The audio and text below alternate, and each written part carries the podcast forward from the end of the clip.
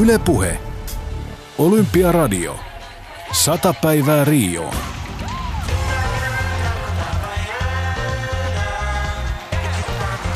Siellä ne ovat taustalla rytmit, jotka toivottavasti tulevat tutuksi myös muille kuin TV:n katsojille ja radion kuuntelijoille. Ja tässä tilanteessa tarkoitan itseäni. Studiossa ovat Jouko Vuoleen ja Jyre Pehkonen sekä myös Robert Portman. Sinä olet tehnyt valtavan työn Rion eteen ja ennen kaikkea sen eteen, että olemme kaapanneet erilaisia kanavia käyttöömme. Mikä pähkinänpuoressa on se, mikä on meidän lupauksemme näin 100 päivää ennen Rioa olympiakisojen osalta, koko Ylen osalta? Kaikkien aikojen kisat. Se on hyvin pelkistetysti se. Ja se, mitä se tarkoittaa, on se, että meillä on laajempi ja kattavampi palvelu kuin koskaan ennen. Meidän lähetykset, oli se sitten netissä, radiossa tai televisiossa, on oltava kaikkien käytössä missä vain. Se tarkoittaa muun muassa sitä, että TV2 on käytettävissä 24/7, niin kuin nykytermein sanotaan, koko kisojen ajan, niinkö? Juuri näin. Eli oikeastaan tämä idea tästä vuorokauden ympäri olevasta kanavasta lähti siitä, että otetaan huomioon tämä aikaero Suomen ja Rion välillä, joka on siis 6 tuntia. Suomessa ollaan 6 tuntia edellä. Ja se tarkoittaa sitä, että aamulla, kun Suomessa herätään, niin Riossa nukutaan ja siellä ei oikein tule mitään uutta ja ihmeellistä. Mutta sitten iltapäivällä lähetysten alkaessa, niin ne jatkuvat aina tuonne aamu 5-6 asti. Ja sitten siinä jäikin aika pieni väli katettavaksi koosteella ja muuta. Yhtäkkiä meillä olikin Olympiakanava vuorokauden ympäri. Ihan yhtä tiiviisti emme palvele Yle Puheessa, mutta kuitenkin hyvin tiiviisti. Tarjonta myös puheen puolella on laajaa. Siellä lähetykset alkavat iltapäivällä, riippuen milloin signaalit saadaan pystyyn, mutta siinä 14 maissa, eli iltapäivä 2 aikaan. Ja sama asia siellä, lähetykset jatkuvat sinne aamuyöhön asti, jolloin esimerkiksi yleisurheilun finaalit ratkeavat. Eli Riossa kello 8 aamulla, niin silloin aamuvirkut toimittajat kertovat jo, minkälaisia tunnelmia päivä tulee tarjoamaan. Tiedätkö, mikä on luku 133? Se on 133 päivää paralympialaisten alkuun. Perinteisesti Yle on näyttänyt kaikki suomalaisten suoritukset ja menestyshetket paralympiakisoista. Mitä lupaamme tällä kertaa? Me emme valitettavasti voi luvata yhtä laajaa ja kattavaa palvelua kuin olympiakisoista. Ja se on, syy siihen on ihan se, että niitä televisio- ja tuotantosignaaleja ei ole niin montaa, joten tuottava organisaatio valitsee sieltä jonkin verran näitä kilpailuja, joita he tuottavat. Sen lisäksi me yritämme omalla panoksellamme kattaa myös ne, joita ei ehkä seurata. Ja lupaus on, että lähes kaikki tulemme näyttämään, toivottavasti kaikki, mutta tässä vaiheessa en uskalla ihan kaikkia ainakaan suorana lähetyksenä luvata. Niin, oli juuri sanomassa, että kyllä se lupaus on pidetty niissä paralympiakisoissa, joissa on ollut mukana niin radion kuin televisiokin osalta, että kyllä jokainen suomalaissuoritus on näytetty, jos ei suorana, niin koostelähetyksissä, ja parhaat suoritukset ehdottomasti sitten urheiluruudussa. Sitten täytyy tietysti muistaa meidän nettitarjontaa, että kyllä, ja esimerkiksi Paralympiakanava, joka tulee näyttämään, että jos haluaa paralympiakisoja Suomessa seurata, niin näillä yhdistelmillä se on kyllä oivallisen helposti mahdollista. Joo, ja panostuksemme paralympialaisiinhan on suurempi kuin ennen, joten kyllä me teemme ne erittäin kunnolla ja huolella. Ja pitää muistaa se, että esimerkiksi Lontoossa yksi meidän paralympiamenestyslajeista, maalipallon finaalia ei esitetty, tai sitä ei tuotettu ja siitä ei ollut signaalia olemassa. Nyt olemme yhdessä Ruotsin kanssa viritelleet mallia, jossa me 2 yhtiötä menemme yhteen ja yritämme saada sieltä live-signaalin myös Riossa. Kaiken kaikkiaan aikamoinen puserrus, kuitenkin hieno mahdollisuus, ja olen moneen kertaan sinulta eri tilaisuuksissa kysynyt, että kun olet Rioon ehtinyt tutustua, niin se myös kaupunkina tarjoaa aika paljon. Miten me saamme ihmisille kerrottua sen, mikä Rio oikeastaan on? Maisemia, merta, aurinkoa, iloista elämää. Sehän on se haaste, luoda se läsnäolo ja se tunne siitä, että mitä Rio on. Sekä ne hienot puolet, että myös ne ehkä pimeämmät tai ikävämmät asiat. Se on kaikki se meidän on kerrottava tarjonnassamme ja se on meidän tehtävä ja sen uskon voivamme tehdä. Sitten Riossa ei välttämättä tarvitse tehdä niin hirveästi töitä esimerkiksi kameramiesten tai muiden osalta, että kuvat olisivat kauniit tai valo on hyvää tai näin edelleen. Siihen on maailmanluokan mahdollisuudet ja uskon, että suomalaiskatsojat ja kuulijat toivottavasti myös sen elokuussa huomaavat. Mikä muuten Ylen rooli tulee olemaan noin kansainvälisen levityksen kannalta? Yleensä ammattitaitoa on käytetty yleisurheilussa, avajaisissa, kenties jossain muussa. Olemmeko mukana nytkin? Olemme, ja tämähän on asia, jota harvemmin nostetaan esille, tämä Ylen maailmanluokan osaaminen televisiotuotannossa. Ja tosiasia on niin, että talvikisoissa olemme perinteisesti tehneet maastohiidon tuotannon, joka on erittäin vaikea laji tuottaa niin, että se on kiinnostava televisiossa.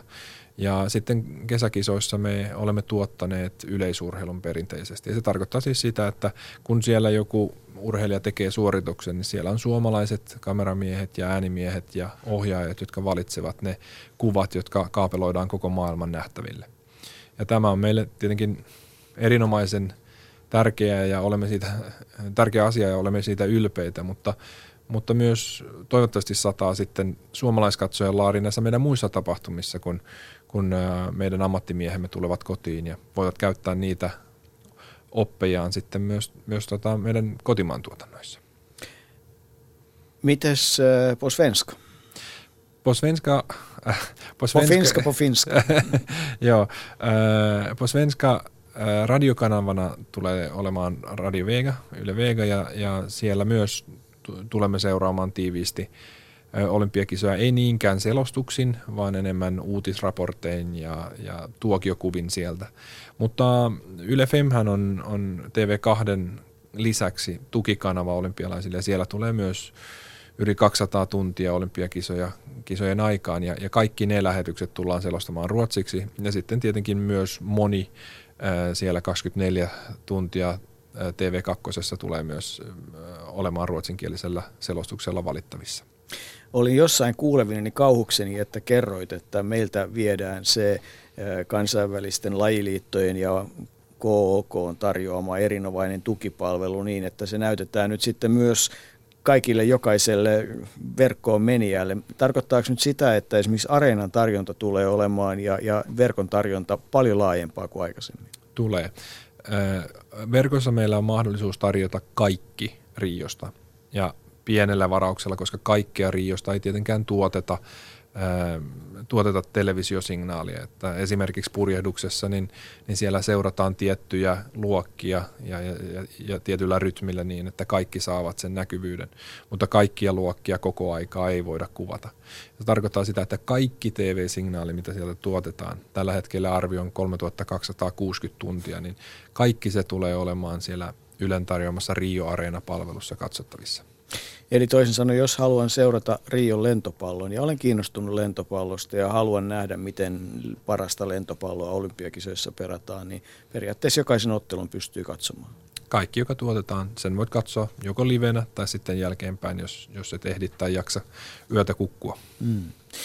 No, tietysti on mukava lähteä Rioon katselemaan uusia tuulia ja katsomaan myös aina eteenpäin, nyt varsinkin kun neuvottelut on käyty ja yhteistyöllä on saatu aikaan se, että 2 seuraavat kisat myös Suomessa näkyvät ja ennen kaikkea myös aika mahtavasti kuuluvat, niin kuinka iloisena lähdet Rioon?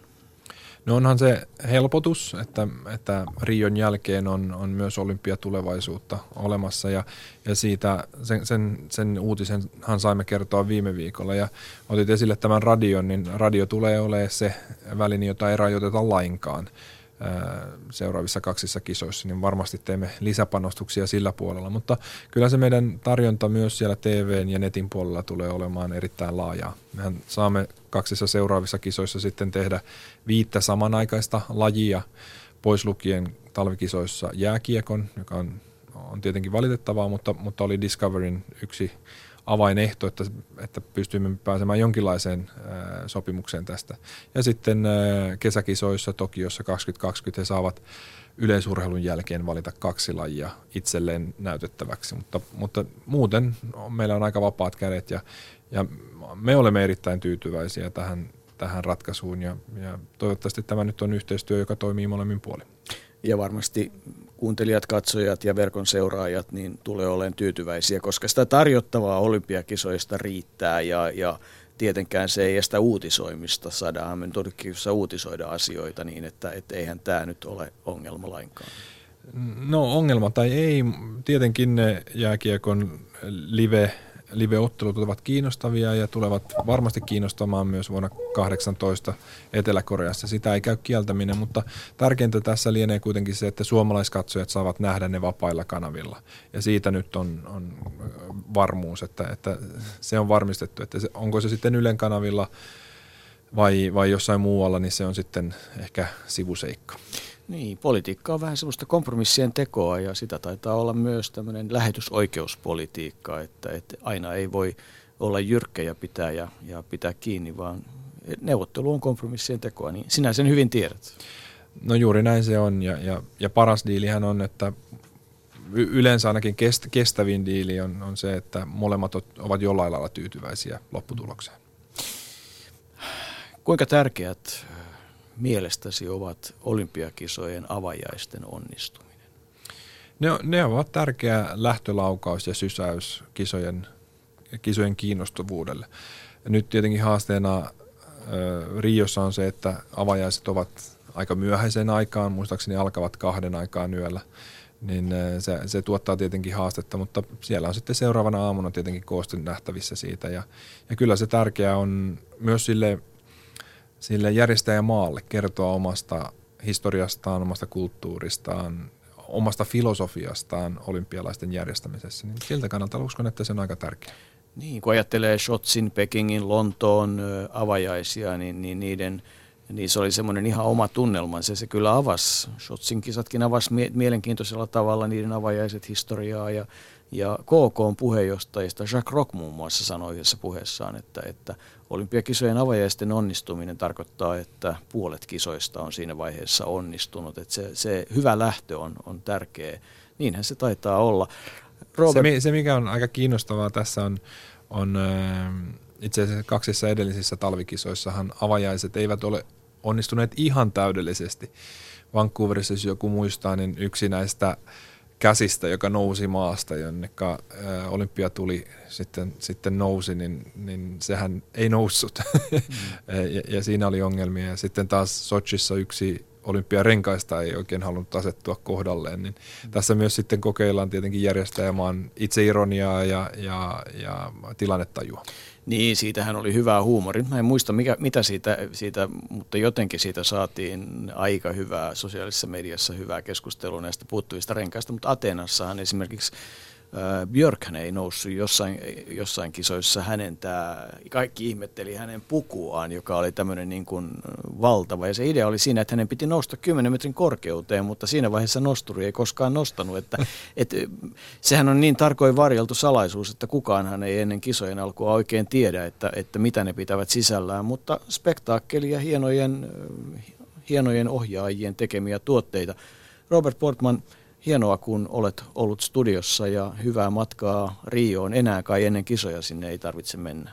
No toivottavasti ei näitä, ellei jotain yllättävää nyt sitten tapahdu, mutta viime viikolla tai toissa viikolla siellä käydessä, niin kaikki näytti olevan aika hyvin reilassa ja meillä on hyvät edellytykset. Ja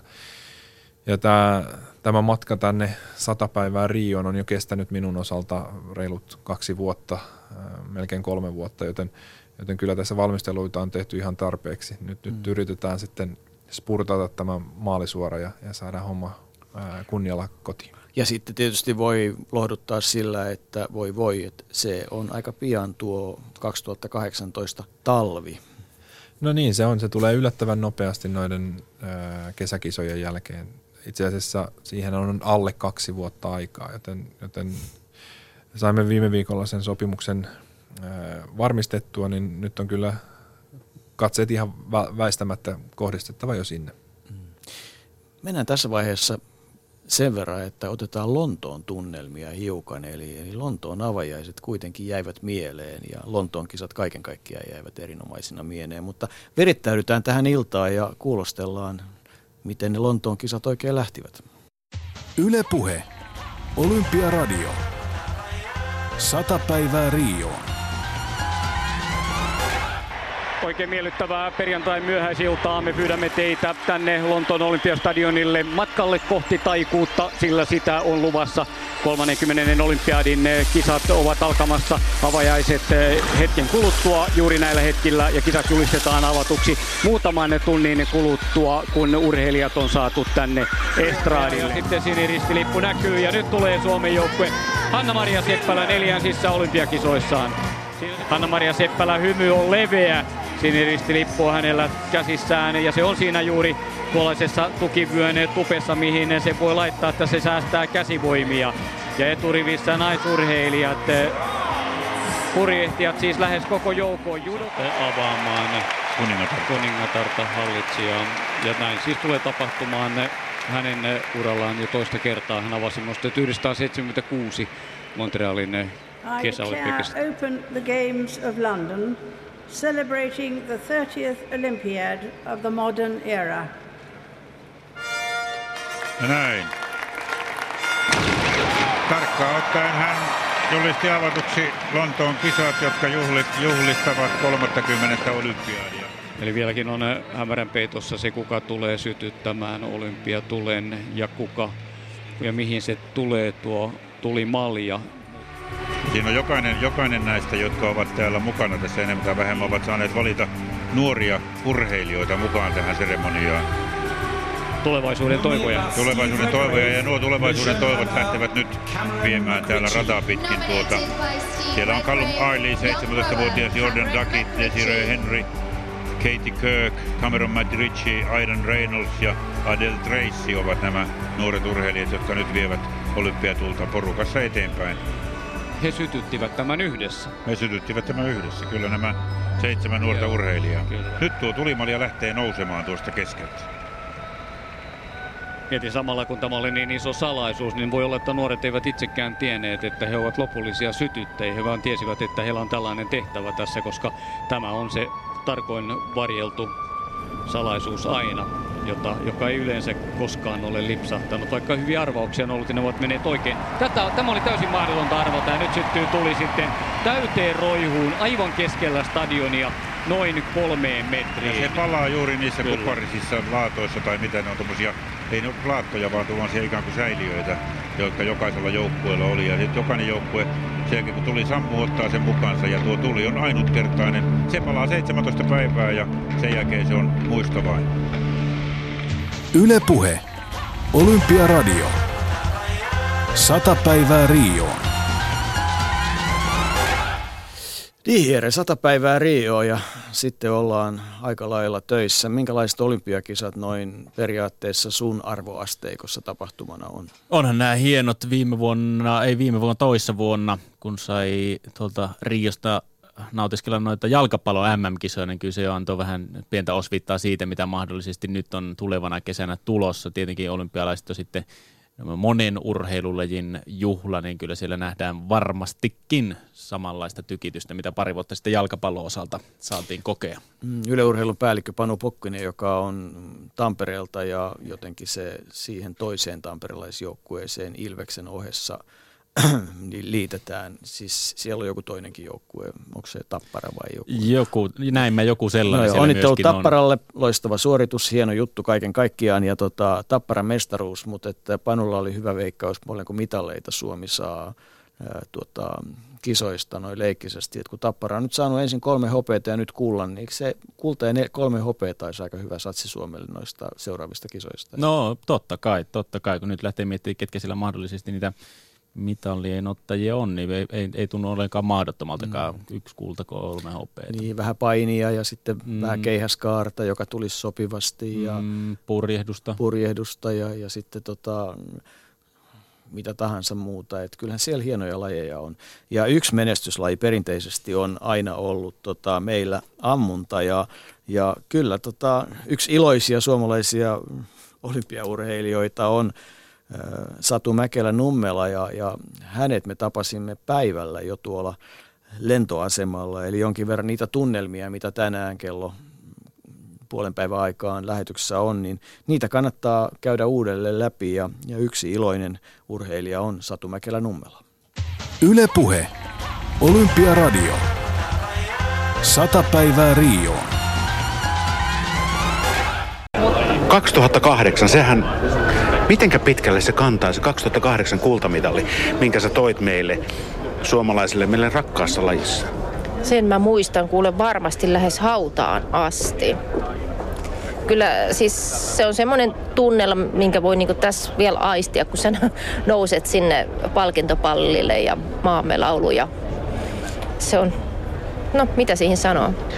Mun täytyy sanoa, että mä ensimmäistä kertaa Satu Mäkelä-Nummelaan sain niin sanotusti hiukan vähän pohdiskelevamman oloiseksi ja miettimään asioita. Sä oot kuitenkin niin älyttömän rempsee tyyppi normaalisti. No siis mä just äsken sanoinkin, kun joku kysyy, että minkälaisten ihmisten tai urheilijoita on semmoiset, niin jotka puhuu, ettei tarvitse niin lypsää tietoa, että se sana soljuaa. Sä kävit just Riossa. Kävin Riossa. Siellä oli lämmintä. Siellä oli kuumaa. No, kaunis rusketus siitä, mutta kuinka hän mallaa paidan pois ottamista, kuinka tutuksi tuli, onko noilla kisapaikoilla minkälaista niin kuin merkitystä, että pitää tuntea se vai onko rata joka paikassa samanlainen? Ei, siis ratahan on joka paikassa erilainen ja sen takia meillä on aina ne viralliset harjoitukset ja nyt tuolla maailmancupin kisassa niin naisia taas kohdeltiin vähän kaltoin. He pääsivät 2 sarjaa ampumaan, miehet saivat monta 3 sarjaa ja se yksi rata poikkesi niistä 2 muusta. Eli se nyt ei, tämä nyt on sananhelinää tässä, että itseltä jäi just se heikoin rata kokematta siinä virallisessa. Eli tavallaan se niin kuin, kiekon lähtökorkeus niin kuin varmasti hakematta, mutta se ei ole syy siihen, ainoa syy siihen heikkoon menestykseen, mikä siellä tuli. Mutta se, että ennen olympialaisia, niin mehän päästään siellä harjoittelemaan. Minkälainen Satu on aseen merkitys, sen työvälineen merkitys sun hommassa? Kuinka tärkeä se haulikossa on, että se istuu käteen ja kuinka kauan tämä työkalu on ollut sulla? Tämä nykyinen työkalu Peratsi, aseiden Ferrari tietysti, niin tämä lähti nyt toista vuotta. Eli 4 vuoden välein on vaihtunut. Toki tämä on nyt aivan samanlainen kuin on edellinenkin joku pieni eroavaisuus, mutta kaikille ampujille, voi sanoa, että kun nyt huipulla ampuu, niin he käy tehtaalla teetättämässä aseen perät. Kaikki on sen ampujan mukaan, että, koska ei kenellekään juurikaan käy kaupan hyllystä suoraan otettu, kun pitää olla. Perän pituus on eri ja säätövaraa pitää olla. Satu, mikä on sun juttu siinä sun peratsissa, se joka tekee siitä just sinun? Onko sä, tietysti kerroit noista mitoista, mutta löytyykö sieltä jotain kivaa twistiä, jota ei varmasti kenelläkään muulla ole? Ei se, siis joo, onhan se kenelläkään muulla ei ole samanlaista asetta, niin se on mun työkalu. Että jos mä annan sen jollekin muulle, niin okei osuu, mutta se ei tunne sitä omakseen. Ihan sama, jos sulle annetaan isot housut jalkaan, niin sä joudut nostelemaan niitä ylös. Niin, ja sit sun aseessa on varmaan kaiverettuna sun nimi kuitenkin, että...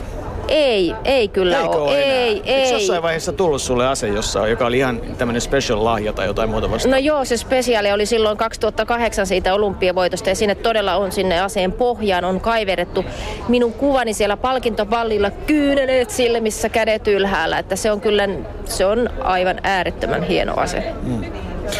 No mitä vielä teet ennen kuin tämän 100 päivän aikana? Ammut, treenaat, ammut? Joo, kaikkea näitä. Käyn vähän vielä töissäkin, koska tämä on niin yksinäistä hommaa, niin on kiva käydä työkavereita ärsyttämässä. Toki nekin ärsyttää mua, koska mä en osu mihinkään. No minähän sisunnun siitä vielä enemmän ja juttelin asiakkaiden kanssa ja sieltä tulee tietysti onnenpotkuja ja toivottaa tsemppiä kisoihin. Ja... Mitä vielä voi tehdä? Muuta kuin pitää itsensä hyvällä mielellä. Hyvällä mielellä ja sitten sanotaan nyt käyn vielä kisoja jonkin verran, että saa hyvät kisatulokset alle ja se pää sieltä auki. ainakin mun puolesta saatu mitä hienointa matkaa Rioon ja me tullaan sun kanssa juhlimaan sitten kisojen jälkeen. Voi, sitä minä toivon. Tarjoan teille kyllä skumppahumpat. Yle Puhe. Olympiaradio. 100 päivää Rioon.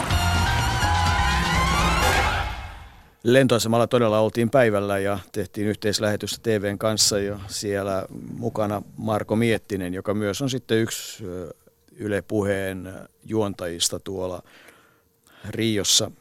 Yhteistyötä tehdään ja se oli jo mukava tieto, että ensimmäiset skumppahumpatkin oli luvattu. Leena Paavolainen, olet päässyt studioon. Tervetuloa Yle Puheen Rio 100 päivää studioon.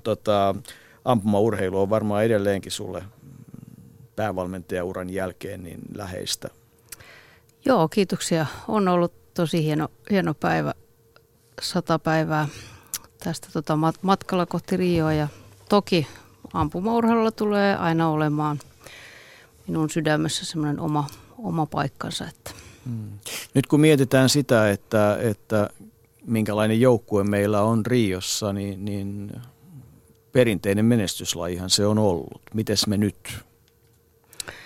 No joo, ammuntahan on ollut 2000-luvun menestyneimpiä lajeja ja lähes voi sanoa, että kesto menestyy myös olympialaisissa, että nythän meillä lähtee sitten kahden ampujan tiimi Rioon, eli Satu tietysti kokeneena ja menestyjänä ja Vesa nyt sitten haastajana. Eli Satu Mäkelä-Nummela ja Vesa. Kyllä. Et tietysti siinä mielessä, että nyt ampujia on vähemmän, mitä meillä on ollut aikaisemmissa kilpailussa,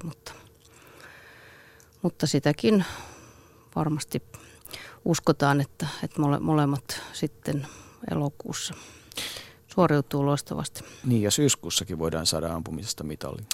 No joo, sitten tietysti paralympialaisissa Minna Leinonen siellä paralympiakultamitalisti ja MM-kultamitalisti, eli sieltä tietysti on odotettavissa myös sitten hyvää, loistavaa tekemistä. Minkälainen meidän joukkue tällä hetkellä on? Tänään me kuultiin, että mukaan on tullut pari voimistelijaa, Oskar Kirmes ja Jekaterina Volkova rytmiseen ja telinevoimisteluun, Kaarle Tapper punnennukseen. Milko Tokola painon nostoon. Ihanaa, kun tulee nimiä ja urheilijoita, joita ei ole tavannut ja joita ei tunne. Se on aina hauska asia. Sitten Tero Välimäki kreikkalaisromalaiseen painiin ja lisäksi tiedetään, että vielä 49ers FX-luokkaan tulee suomalainen naispari lähtemään mukaan. Mutta ennen näitä on tapahtunut paljon. Jos tätä yleisurheilu tässä vaiheessa pois, niin minkälainen meidän joukkue tällä hetkellä on? No nythän on valittu 33 urheilijaa yhteensä ja yleisurheilijoita 10 siitä ja kaiken kaikkiaan 9 lajista jo. Ja niin kuin totesit, että meillähän on valintakriteerinä se potentiaalisuus sijoittua 16 parhaan joukkoon ja sitten sen lisäksi meillä on mahdollisuus valita uransa nousujohteessa vaiheessa olevia nuoria urheilijoita ja muun muassa tämän päivän valinnoissa, niin kuin mainitsit, Milko Tokola edustaa myös tätä nuorta energistä ja uransa nousujohteessa vaiheessa olevia urheilijoita. Et meillä on kyllä jo tällä hetkellä nämä valitut urheilijat, niin meillä on hyvä, monipuolinen, paljon kokemusta omaavia urheilijoita, mutta sitten tosissaan näitä nuoria urheilijoita mukana. Ja tämänhetkisen arvion mukaan meillähän on vielä 15 eri lajissa suomalaisurheilijoita karsimassa Rioon. Tästä oikeastaan joka viikko sitten melkein ratkeaa näitä paikkoja aina sinne heinäkuulle saakka. Ja tämänhetkisen arvion mukaan meidän joukkueen koko tulee olemaan 50-60 urheilijaa. Sanoitko, että 15 lajissa vielä, mutta siinä on osa sit näitä jo valittuja lajeja mukana. Eihän nyt 24 lajia kaiken kaikkiaan. Joo, ei kyllä. Että siellä parhaillaan itse asiassa sulkapallossa Airi Mikkelä ja Nanna Vainio EM-kisoissa ensimmäiset matsit menossa ja tuossaan purjehduksessa. Täällä pöytätennis ratkee ensi viikolla, täällä on painissa tulossa vielä viimeistä kisaa ja niin päin pois. Ja sitten esimerkiksi golfin edustajat lopullisesti ratkee vasta heinäkuun, onko se nyt joskus puolivälin paikkeilla, kun golf menee kiinni? 11. päivä heinäkuuta menee sitten golfin ranking. Onko se niitä viimeisiä hetkiä, jolloin muuten itse asiassa sitten... On. Joo. Se on Rion osalta se viimeinen, että silloin Rion karsinta aikaikkuna menee kiinni. Ja sitten 18. heinäkuuta meillä on viimeiset valinnat. Eli... Näistä valinnoista kaikella kunnioituksella valinta on tärkeää ja pitää olla kriteereitä ja olympiakomitean pitää ikään kuin siunata tämä asia, mutta että eikö Leena kuitenkin tilanne ole se, että olympiapaikan saaminen on tänä päivänä niin harvinaisen kovan työn takana, että ei siinä nyt ihan hirveästi tarvitse valita. Että kyllä melkein sanoit, että jos olympiapaikan onnistut itselle saamaan, niin kyllä sä melkein sitten kisoihin pääset. No se on juuri näin ja erityisesti kesäpuolella se on näin, että käytännössä lähes kaikissa lajeissa tuo 16 parhaan joukkoon potentiaalisuus saavutetaan jo sitten siinä vaiheessa, kun se paikka tulee kisoihin. Eli se on äärimmäisen kovaa ja tiukkaa ja jotkut on jopa sanonut, että olympialaisissa on, kun siellä on sitten maita ja urheilijoita vähemmän, niin siellä lähtökohtaisesti sinne menestyminen voi olla niin sanotusti vähän helpompaakin kuin sinne pääsy, mutta näin kesäkisoissa. Niin, olympiakisojen ero esimerkiksi MM-kilpailuihin ja muihin on monessakin lajissa se, että kun siellä tulee tämä maanosien kiintiöt mukaan ja on tietysti selvää, että kaikissa lajeissa kaikki maanosat ei ole yhtä vahvoja ja olympiaideaan kuuluu se, että maanosat ovat edustettuina, niin kyllä joissain lajeissa tietysti toiset, että Eurooppa saattaa olla jossain jo niin vahva, että se yksin veisi kaikki paikat, jos sikseen olisi.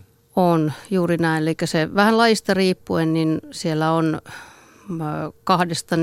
2-4 maksimissaan per maa voi osallistujia olla. Ja kyllähän tietysti vaihtelee tosi paljon eri lajeissa. Että golf, niin kuin tuossa nyt mainittiin, että on yksi näistä lajeista, kun siellä otetaan isojen maiden pelaajat siitä rankingista pois, niin se muuttaa tietysti sitä tilannetta sitten. Niin, ja kyllähän tietysti, jos vaan maailman parhaat kilpailisi, niin aika yksitoikkoinen taitaisi olla toi 10 tonnia ja 5 tonnia radalla, että eiköhän siellä tiettyjen maiden muutaman maan juoksijoita olisi sitten sopiva nippu. No näin se on. Otetaan nyt vaikka naisten maratoni, niin tällä hetkellä maailman rankingissa niin taitaa olla 100 parhaan joukossa lähes 40 etiopialaista naisjuoksijaa, että juuri näin. Se on siinä maassa se olympiakisoihin pääseminen on sitten vielä vähän vaikeampaa kuin täällä meillä, mutta tietysti suomalaisille perinteisesti niin keihäänheitto on yksi sellainen asia, joka meitä on aina lämmittänyt vuosikymmenten ajan, että parhaimmillaan 3 miestä on ollut palkintopallilla ja niin edelleen. Ja yksi, joka varmaan lähtee aika lailla helpottuneena Rioon, on tietysti Antti Ruuskanen, kun Pielaveden ennätys on olemassa ja mitalikin on saatu jo kaulaan. Kuulostellaan Antin mietteitä. Yle Puhe. Olympiaradio. 100 päivää Rioon. No miten se on mennyt tämä kevät? Tuossa jo aikaisemmin tilaisuudessa kyseltiin kovasti, että joko olet päässyt kalalle. No kiitos kysymästä. Kyllä se niin kuin hyvin on mennyt, kun terveenä ollaan pysytty ja suunnitelman mukaan harjoitukset mennyt, mutta sitten tämä jälkimmäinen juttu, että kyllä minä joka aamu ikkunassa katson, että joka on Pielavesjärvestä, niin jäät lähtenyt pois, mutta ei ollut vielä tänäänkään aamuna. Miten se on varmaan niin kuin yksi äärimmäisen tärkeä osa, jos sun valmistautumista olla myös siellä omassa rauhassa, vaikka tommonen sosiaalinen omituinen höpötte olekin. No kyllä, jos sitä rupeaa miettimään niin kuin tätäkin päivää, 4 lähden liikenteeseen aamulla. Ennen tänne Helsinkiin aamuteleikkarissa, tulen tänne Helsinki-Vantaalle haastatteluja, valokuvia, kerron kuulumisia. Niin mikä sen parempi vastakohta oot, kun lähdet järvelle tai mehtään? Kaikessa rauhassa. Kuuntelet sitä, välillä niitäkin sille, että mitä järvi sanoo tai mehtä sanoo, niin kyllä se kummasti rauhoittaa. Ja sitten joskus siinä, kun tarppi tulloo, niin se kummasti niin kuin tilannetta taas kohauttaa ja tulloo taas uusia tunneelämyksiä. Ja sitten vielä se Pielaveden ennätys, se on aina sulle. Joo. Toistaiseksi ainakin. Kyllä sitä pitkään piti jahata ja kyllähän se niin kuin hienolle tuntui se hetki siinä, kun pystyi sen Suomen mestaruuskisoissa viimeisellä kierroksella niin heittämään oma ennätyksen, pielaveen ennätyksen ja vielä varmistamaan Suomen mestaruuden. Niin kerro nyt kuitenkin tähän väliin yksi hyvä kalavale, eli mitä kaikkea herkkua sieltä saa, että tässä voi olla kateellinen? No sanotaan, että kyllähän se Pielaveessa on kalansa järvi, että sieltä kuhaa, ahventa, muikkua, haukkea, lahnaa, säynettä ihan yleisesti, mutta jos oikein kalavalleen, tosi kalavalleen kerron, niin olin tuossa tammikuussa niin Etelä-Afrikassa ja siellä lähdin joelle kalastamaan, niin siltä sai semmoisen vonkaleen kuin 1,50 metriä senttisen monni. Okay. Ja se on arviolta se paino 17 kiloa. Tämä on tosi tarina, mutta jokuhan se uskoo, että se on valehtu. No mistä on saatu Suomen suurin monni, tiedätkö? Tuota en osaa vasta. Se on Kernaalan järvessä ja paino 23 kiloa. Joo, se on iso. Se on nimittäin Kyllä. Se oli nimittäin Hei, kato, tää on semmoista aikaa, kun nuoret pojat luki pikkujättiläistä, urheilun pikkujättiläistä ja tavallista pikkujättiläistä ja mikä on pisin joki ja korkein tunturi ja isoin kala, niin nää tulee mieleen, mutta se monni tuli mieleen siitä, että se oli niin hauskan näköinen kala ja tosiaan se on lähes 25-kiloinen Kernaalan järvessä. Tämmönen, mut hei, eikö se ollut aika reilua, että sai 17 kiloa lähelläkin Suomen suurin. No, mutta se on 1800-luvun tai puolella, ellei 1900-luvun alussa. Mutta se on harvinaisia, se on tosi harvinaisia. On, mutta voin kertoa sulle joskus toisenkin kalavalheen. No niin. En kerro nyt. Mutta kun lähdet kisoihin ja nyt on mitaleja saatu ja Pielaveden ennätys on heitetty, niin onko se helpompi, mukavampi, rennompi lähteä, kun on niinku itselleen todistanut, että on jotain muutakin kuin osaluttajamitalleja? No on se on ihan eri tilanne, kun on pari arvokisaa mitallia ja kuitenkin pystynyt arvokisoissa se oma ennätyksenkin heittämään, niin tietää, että se ei ole mikään mahdottomuus, että Amsterdamissa tai Riossa pystyisi heittämään pitkälle ja miksei uutta Pielaveden ennätystä. Että sen on itselleen pystynyt tekemään ja saamaan sen pakon pois. Eli se urheilijalle se pakko on semmoinen, että nyt on pakko saada ensimmäinen arvokisa, mitä nyt on pakko onnistua. Niin sen kun saa vältettyä, niin silloin monesti tulosta tulee ja keskittyy vaan siihen omaan tekemiseen, eikä mieti liikaa niitä metriä, vaan yrittää saada ne tehot itsestään irti, mitä siinä tilanteessa pystyy. Niin, että se tavallaan se titteli Ronssi Ruuskanen, niin sekään ei ole huono. Ei, se on niinku osa historiaa ja toisaalta se oli mulle tärkeä mitalli. Ilman sitä ei ole varmasti olisi tullut Euroopan mestaruutta ja näin poispäin. Että tietysti nyt jälkikäteenhän se harmittaa hirveästi, 47 senttimetriä, niin olympiakullasta. Jos mulla olisi vajerit selässä, mä olisin tuossa lasikopissa, eli oli se hissi. Niin. Eikö niin? Jossittelu on ihan... Kyllä.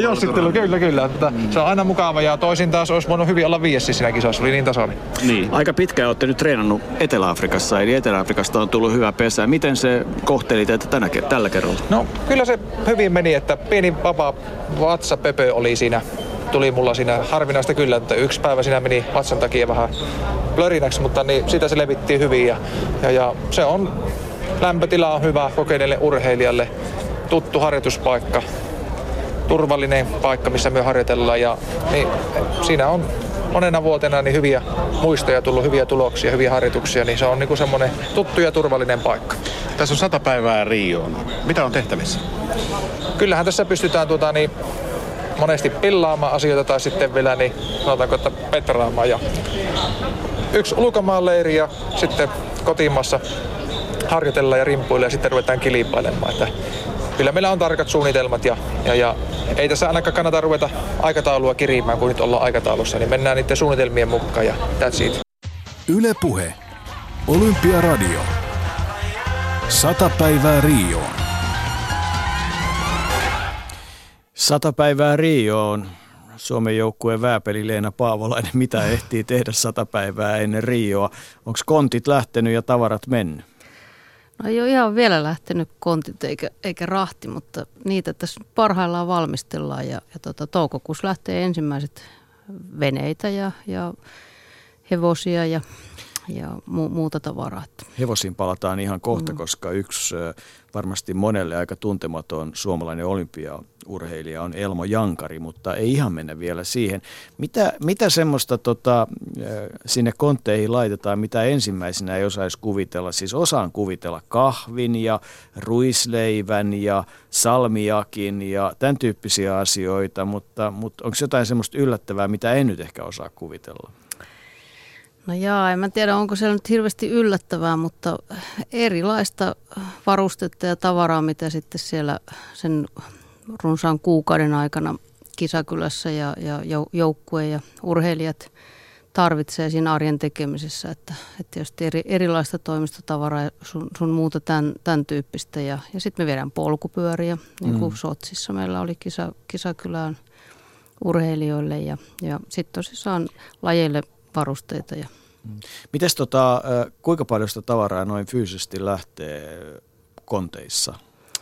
No meillä lähtee tavallaan tämmöinen yleinen yksi rahtikontti, isompi 40 jalan kontti sinne, ja sitten nämä lähtee veneet ja no hevoset menee sitten businessluokan lennoilla ja nämä menee sitten laivarahtina.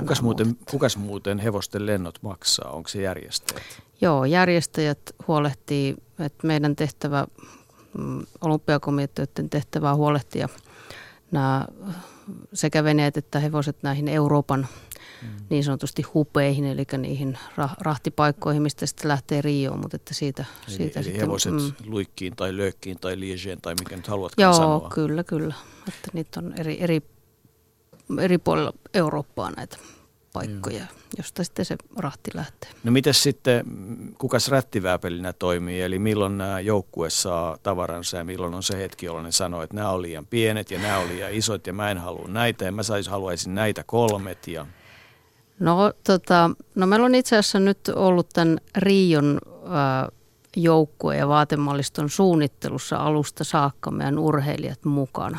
Eli tässäkin on haluttu hakea vähän uudenlaista toimintatapaa ja toimintamallia ja myös sitten ollut sovituksia ja erilaisia suunnittelupalavereja tässä matkan varrella. Ja se on tietysti selvä asia, että kun ollaan näinkin ison porukan kanssa koolla ja siinä on hyvin erilaisia lajeja, hyvin eri kokoisia ihmisiä, niin se on omanlainen show, että meillä olympiakomiteassa Mikaela Imperi itse asiassa on meidän vastaa tästä meidän varustekuviosta käytännössä ja tietysti Mikellä sitten hyvä tatsi entisenä urheilijana ja 4 olympialaiset käyneenä, niin pystyy sitten myös käyttämään sitä kokemusta ja osaamista tässä kuviossa. Niin, urheilu on tietysti aika ilkeä sanoa toiselle urheilijalle, joka tekee näitä asioita, että sekin on tietysti ihan tärkeä asia. Nyt tietysti, minkälainen byrokratialtaan tämä Brasilia on, koska sen mä tiedän, että esimerkiksi kun Sotšiin lähdettiin, niin taisi olla aika tarkkaa, että ne on listattu ne tavarat aika lailla tarkasti ja että tulee myös takaisin aika lailla tarkasti sama määrä jääkiekkoa tai jotain muuta vastaavaa. Onko Brasilia paha byrokratian osalta? No meille on kerrottu, että rahti tai rahdin ja tämän kuljetuksen osalta on 2 hankalinta maata maailmassa ja toinen on Venäjä ja toinen on Brasilia.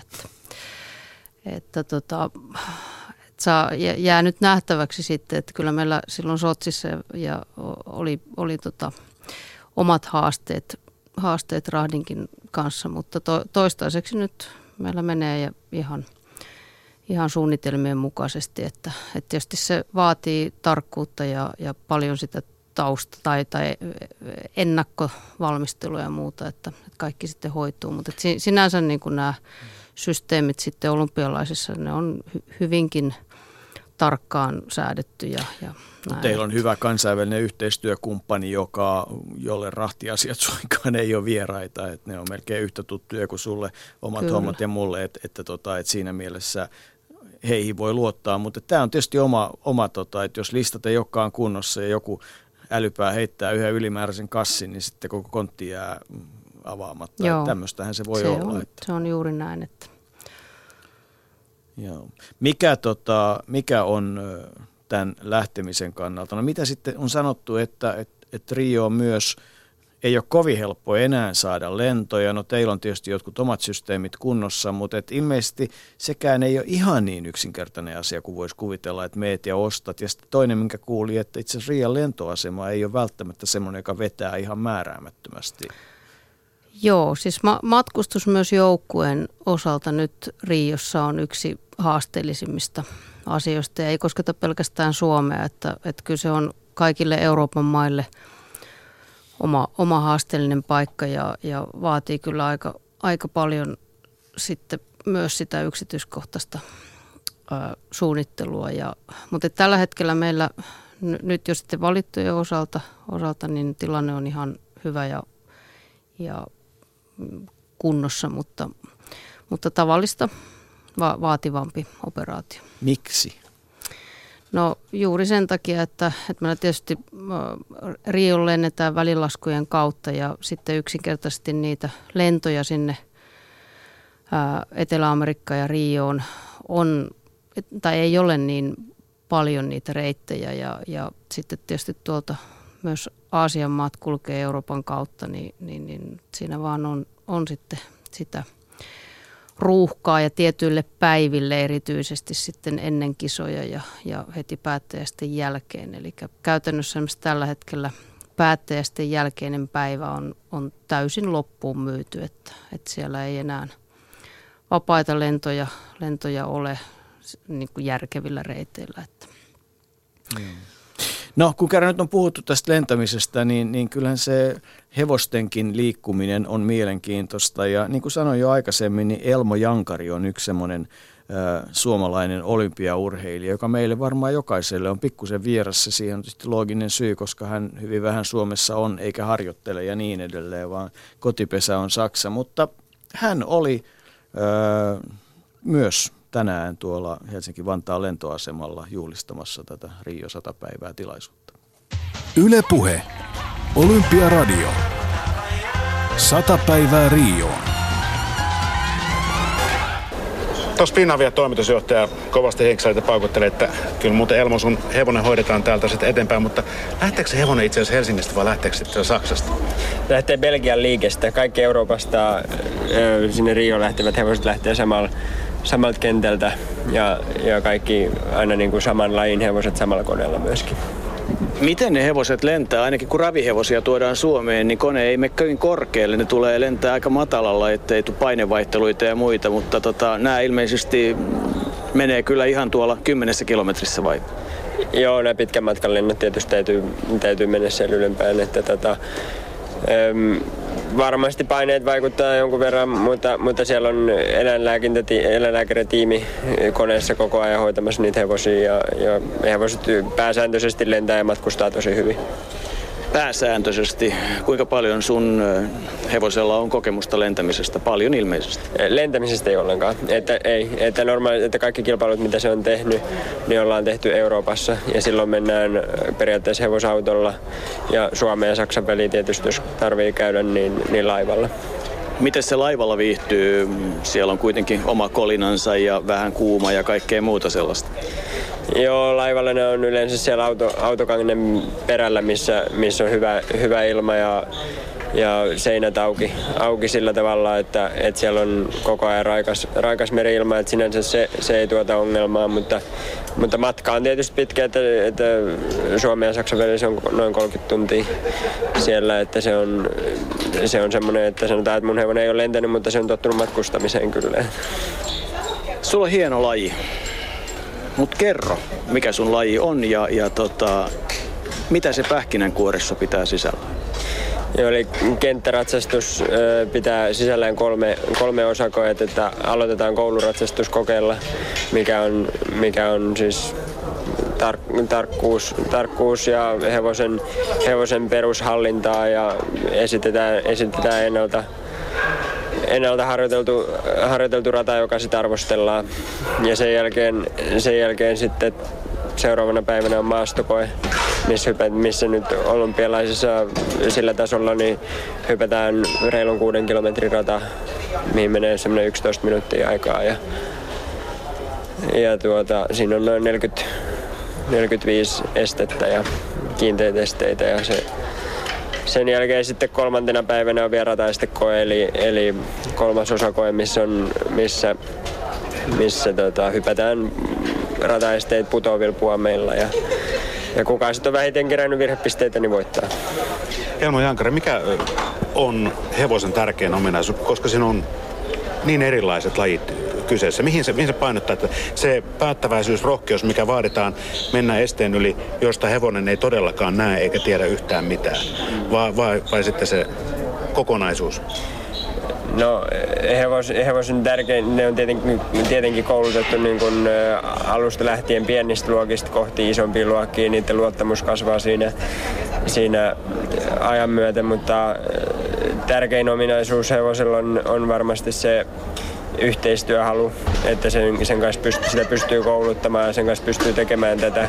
Ja sitten toinen on tietysti kestävyys, että sitä pystyy valmentamaan ja treenaamaan niin, että se pysyy kunnossa.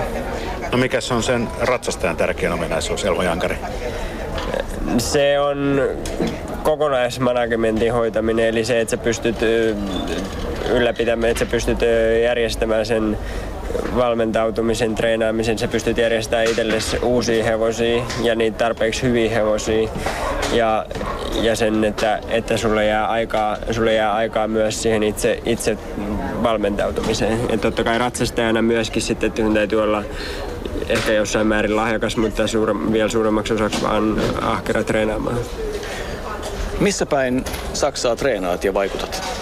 Vaarendorfissa, joka on Münsterin vieressä oikeastaan, että siinä pohjois-länsi Saksaa.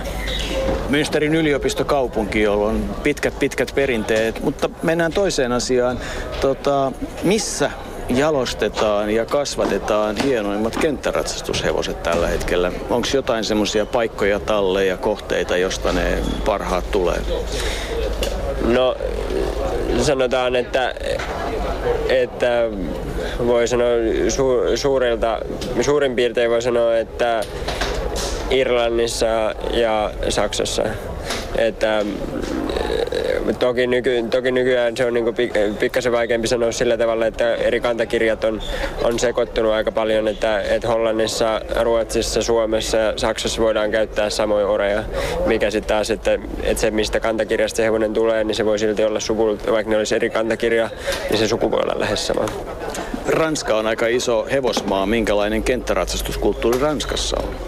Ranskassa on tosi hyvä kulttuuri ja sieltä tulee itse asiassa myös oikein tosi hyviä hevosia. Että viime Euroopan mestaruuksessa kolme parasta hevosta oli kaikki ranskalaisia hevosia. Mutta niitä ei ole ehkä osattu vielä markkinoida ihan niin paljon kuin mitä saksalaisia hevosia. Sä oot nuori mies ja kenttäratsastuksessa, niin kuin yleensäkin ratsulajeissa, on oikeastaan se helmi hioutuu vasta siellä 20 vuoden tekemisen jälkeen. Jos Rio, totta kai se on yksi tavoite, mutta löytyykö päätavoitetta jostain kauempaa? Osaatko nimetä ihan, vai onko edes kisoja valittu sitten? Niin, Rio on tietenkin yksi tavallaan tavoite muiden joukossa ja ehkä semmoinen välietappi tai tämmöinen, että siihen tähdätään kaikin mahdollisin keinoin ja yritetään mahdollisimman hyvää ja parasta tulosta, mutta tosiasia tietysti on, että mä oon 10-20 vuotta nuorempi kuin keskimäärin kukaan mun vastustajista siellä, sillä tavalla tietenkin menestyksen kannalta toivoo että olisi mahdollisuus osallistua myös tuleviin olympialaisiin ja pystyisi pitämään. Et nythän mulla on hyvä tilanne, kun mulla on tosi hyvä hevonen käytössä, että olisi jatkossa pystynyt hoitamaan asiat sillä tavalla, että olisi seuraavissakin olympialaisissa yhtä hyvä hevonen. Yle Puhe. Olympiaradio. 100 päivää Rioon. Studiossa Jyre Pehkonen, Olympiakomiteasta Leena Paavolainen ja nyt oikeastaan tähän hevosiin ja kulkemiseen ja erilaisiin lajeihin liittyy sekä tragiikkaa että komiikkaa. Voitaisiin oikeastaan aloittaa iloisemmista asioista. Onhan se tietysti hauskaa, jos Olympiakomitean hallitus käyttää kovasti aikaa keskustelleksaan, että valitaanko joukkue ja sitten pääsihteerillä on hyvä viesti. No niin, tarina kertoo, että Sydneyn olympialaisiin aikanaan tosissaan Olympiakomitean hallitus kovasti pähkäili ja mietti, että lähdetäänkö kouluratsastusjoukkue kisoihin, kunnes sitten pitkän keskustelun jälkeen pääsihteeri totesi, että tiedoksi vaan hallitukselle, että hevoset ovat jo matkalla Sydneyn laivassa. Että. Niin, tämä on se hauska asia, mutta sitten kyllähän näihin liittyy aika lailla, että hevosten loukkaantuminen ja rahdit, ne on aika arvotuksellisia asioita. Joskus hevosia myydään, ihan ne on aika arvokkaita, siis 7-numeroisia lukuja, kun puhutaan huippuhevosista, mutta Kyllä just kun luntattiin netistä, kun muisteltiin, että mitä se nyt sitten oli, niin tosiaan kenttäratsastaja Pia Pantsun hevonen Ypäjä Caruso loukkaantui aikanaan niin, että se kolautti oikean takajalkansa kuljetustilan lukituskoukkuun ja vaurioitti reisilihastaan ja näin sitten tämä kisamatka päättyi Helsingborgin eläinsairaalaan ja Ateenan oli toiveissa, että myös kouluratsastukseen olisi nähty suomalaisjoukkue, mutta niin siinä vaan kävi, että se ei onnistunut, koska toinenkin hevonen oli loukkaantunut. Kiira Kyrklundin matka peruuntui hevosen loukkaannuttua. Ja näitä esimerkkejä on, että siinä on aina se kolmas elementti, mikä pitää ottaa huomioon. No näin se on. Että... Mutta mitä sanot, pitkä kokemus valmennuksesta ja muuta, niin jos ajatellaan ja kuunneltiin Elmo Jankaria, niin jotenkin jäi hänestä semmoinen niin kuin vahvan lajiin sitoutuneen nuoren huippu-urheilijan kuva. No ehdottomasti, ja Elmohan on nuorten Euroopan mestari ja selkeästi uranousujohteisessa vaiheessa menossa ja niin kuin hän itsekin totesi, että tällä hetkellä valmistautuminen hyvällä mallilla, hyvä hevonen ja muutenkin erittäin energinen ja hyvällä otteella oleva nuori urheilija, että tässä on varmasti vielä useita vuosia sitten Rion jälkeenkin Elmolla. Kun muuten Leena Paavolainen pakkasitte niitä kontteja, niin kuuluuko Finland Housein ja Suomi-talon varustuksen lähettäminen myös teille? Onko siellä sitäkin tavaraa mukana? No ei, se ei kuulu sitten minun eikä meidän tiimin kisatiimin vastuulle, että meidän vastuulla on urheilujoukko ja siihen liittyvät asiat, että sitten Suomi-talo menee muun porukan vastuulla. Mutta iso mahdollisuus kaiken kaikkiaan, kaiken osalta. Siis aivan huikea hieno mahdollisuus. Ensimmäistä kertaa Suomi-talo nyt olympialaisissa ja kesäolympialaisissa ja luo kyllä mahdollisuuksia ja upeat puitteet sitten myös joukkueen ja urheilijoiden kannalta. Niin, onko se niin, että meillä on toiveissa, että sitten aina kun mitaleja juhlitaan, niin se paikkakin tulee käyttöön? No kyllä, että kyllä meillä on tarkoitus, että järjestetään ja pidetään siellä sitten joukkueen yhteisiä tilaisuuksia ja sitäkin kautta sitten viedään niin kuin suomalaista sinivalkoista suorituskykyä siellä paikan päällä eteenpäin. Tämä oli aika hyvä aasinsilta, ei hevosensilta, koska hevosesta puhuttiin. Oikein hyvää iltaa opetus- ja kulttuuriministeriön kansainvälisten asioiden johtaja Jaana Palojärvi. Oletko meidän kanssamme samaa mieltä tästä alkujohdannosta Suomi-talon tai Finland Housen osalta? Ehdottomasti. Suomi-talo on upea mahdollisuus meille kaikille ja se on mahdollisuus paitsi yhdistää ja liputtaa suomalaisen urheilun puolesta, niin myöskin tehdä suomalaista maakuvatyötä. Niin, siis olympiakisathan on paikka, jossa kaikki, jolla on joku viesti, sanoma.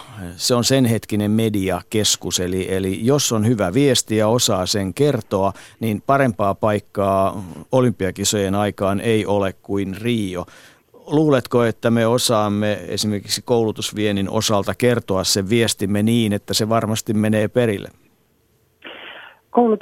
Suomalaisen koulutuksen hyvää sanomaa ja sen julistamista ja siitä kertomista pitkin maailmaa ollaan harjoiteltu nyt aika monta vuotta ja hyvin olemme jalkautuneet. Aika monissa yllättävissäkin paikoissa törmätään siihen, että suomalainen koulutus tunnetaan siellä ja täällä ja tunnetaan myöskin Suomi korkean osaamisen ja koulutuksen maana.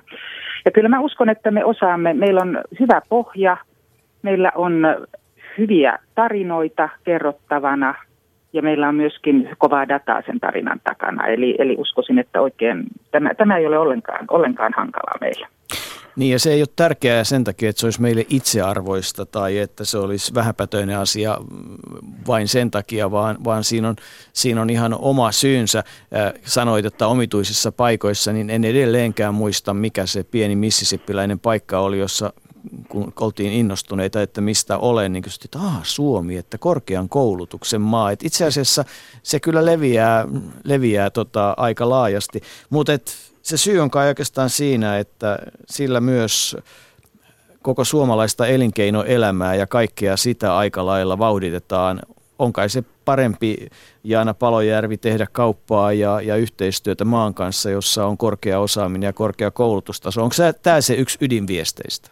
Tämä on yksi ydinviesteistä ja tämähän on loistava paketti itse asiassa, joka meillä on Finland Houseissa. Eli cleantech, suomalainen puhdas teknologia on yksi kärki.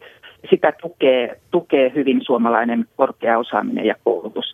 Eli kyllähän meillä on totta kai, niin kuin me haluamme, sanotaan, että maakuvatyö on aina pikkusen pyyteellistäkin. Että kyllähän me voimme niin kuin kertoa Suomesta monia tarinoita, mutta kyllä siinä yleensä on takana se, että me halutaan tänne joko matkailua, me halutaan investointeja, me halutaan tukea suomalaisia yrityksiä. Ja nyt tietysti kun taloudellinen tilanne on, mikä on tällä hetkellä, niin entistä enemmän me haetaan uusia keinoja, hyviä keinoja, joilla tuetaan sitten myös suomalaisia yrityksiä maailmalla ja yritetään saada myös investointia Suomeen. Ja mikäs, niin kuin juuri sanoit, mikäs sen parempi keino kuin vakuuttaa, että meillä on osaamista, meillä on hyvä pohja, meillä on innovaatioita, meillä on tutkimusta, joka tukee myöskin sitten yrityksiä ja kaiken tyyppistä korkeaa teknologiaa. Niin oikeastaan siitä ei mielestäni pitäisi olla ollenkaan pahoillaan. Pikemminkin on semmoinen tunne, että voisi kysyä, että miksi vasta nyt, mutta ei tietenkään syyllistää ketään. Keskustelin eilen asiasta ihan muiden ihmisten kanssa ja tuli esiin se, että esimerkiksi nuori polvi, tämmöisiä pienyrittäjiä ja muita, niin ne on sillä lailla erilaisia. Ne ei pyydä anteeksi mitään. Jos heillä on asiaa, niin he soittaa vaikka maailman merkityksellisimmän yrityksen pääjohtajalle ja kertoo viestinsä ja kysyy, että miten te suoraan sille? No miksi ei? Että siis maailma on kai, Jaana Palojärvi, tällä osalta hiukan muuttunutkin. Maailma on muuttunut ja mielestäni esimerkiksi Slash on aivan loistava esimerkki tästä. Eli millä tavalla ollaan saatu maailmanluokan upea tapahtuma aikaiseksi. Aika lailla niin kuin pienestä polkaisten ja jälleen nuorten ihmisten toimista polkaisten.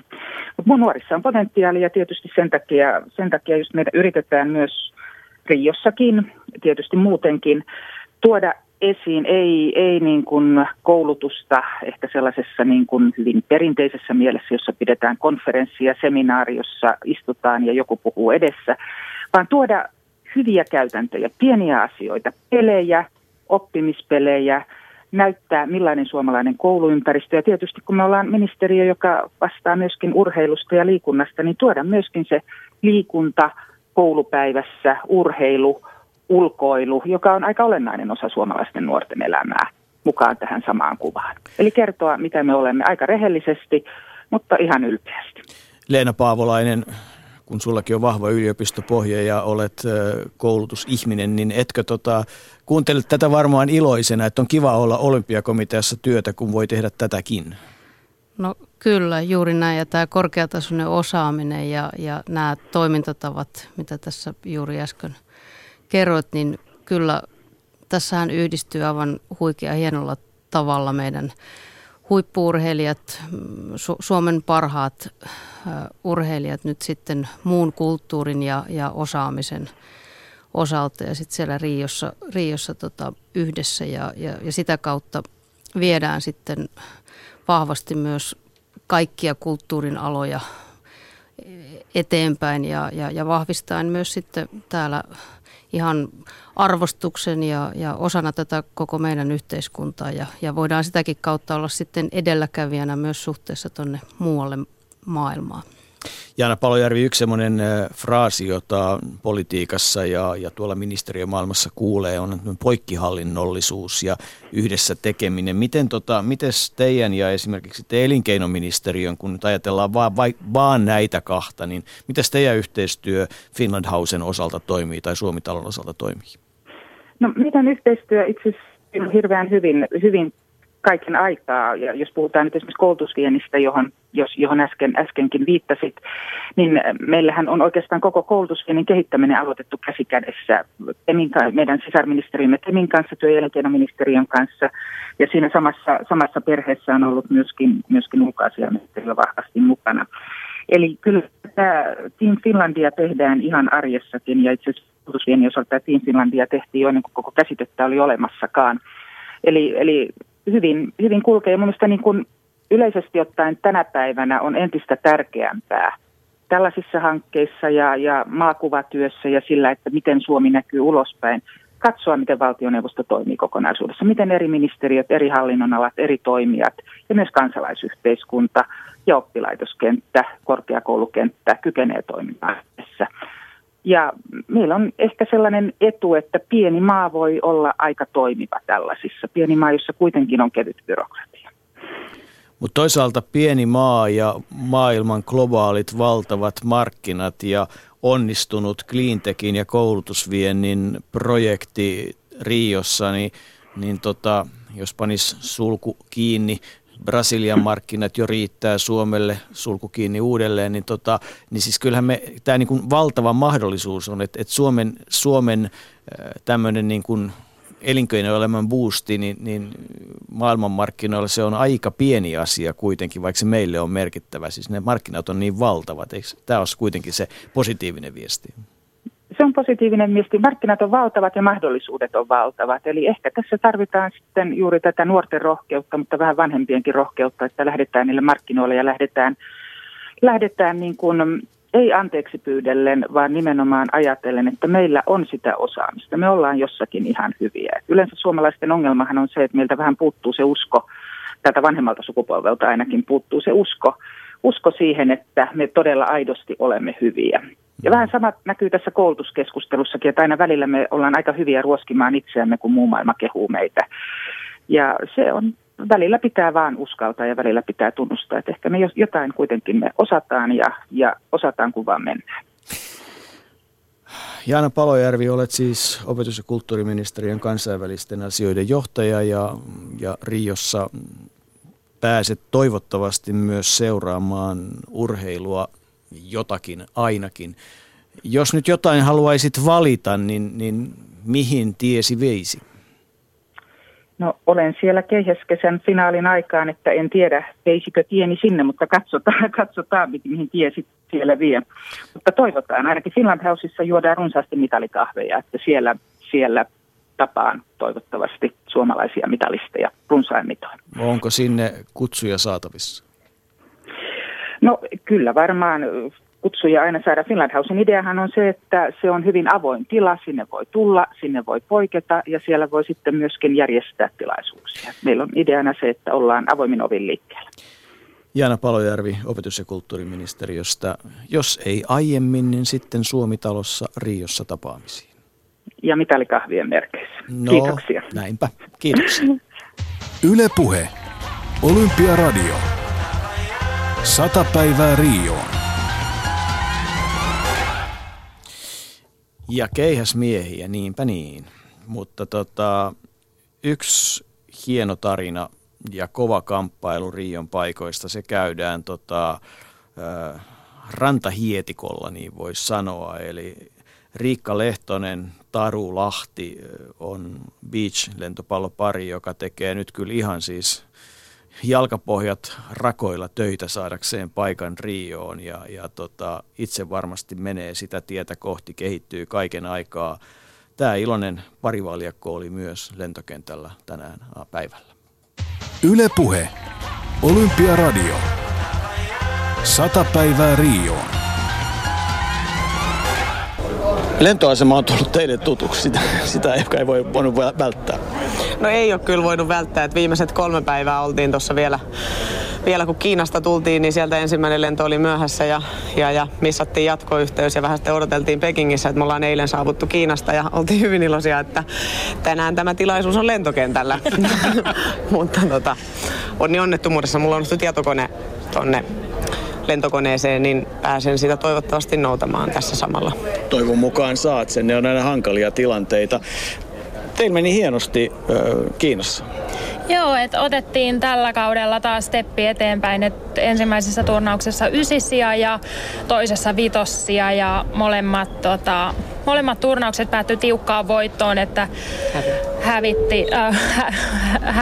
hävittiin se tiukasti 2-1 ja viimeinen erä 2 pisteen erolla, että ne olisi voinut kääntyä kummin päin vaan, että tavallaan niin kuin oli tosi hyvät turnaukset, mutta olisi vielä maistunut enemmän, mutta miten paljon se rassaa tavallaan sitä, että te olette nyt ihan siinä kinthalla saada olympiapaikan? Pitää vielä petrata ja pitää vielä saada tuloksia. No jotenkin mä sanoisin, että ei nimenomaan rassaa, vaan mä sanon, että se on hienoa, että me ollaan saavutettu semmoinen taso, että se on mahdollista, niin se jotenkin luo lisää sitä uskoa, että me ollaan siellä ja tällä hetkellä nyt sit, jos ajatellaan ihan alkukautta, niin myös meidän peli on tasottunut. Että siellä tuli semmoisia vieläkin niin kuin isoja notkahduksia, mitä nyt sitten ei ole niin kuin tullut. Niin jotenkin se luo ehkä niin kuin enemmän sitä uskoa ja se, että me ollaan saatu nyt viimeisen kuukauden aikana myöskin iso steppi siihen pelaamiseen lisää vähän muuttamalla omia juttuja, niin se mun mielestä luo enemmän sitä uskoa, että meillä on mahku niin kuin koko ajan parantaa lisää. Ja tässä iässä se on vielä makea huomata, että se menee koko ajan eteenpäin. Missä iässä? Mitä juttuja?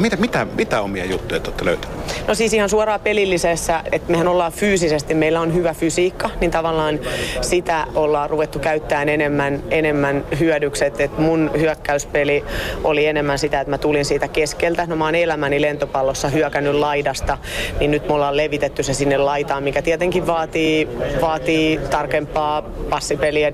Välimatkat tulee pidemmäksi ja mun täytyy, jos mä vastaanoton keskeltä, mun täytyy juosta laitaan. Niin se, että mä teen sitä koko ajan, joka pallo, seuraava peli, monta päivää putkeen, niin se, että se on niin tavallaan aika rasittavaa, mutta toisaalta me ollaan nyt siinä kunnossa, että me pystytään sitä tekemään, jolla on monipuolistettu nimenomaan sitä omaa hyökkäyspeliä.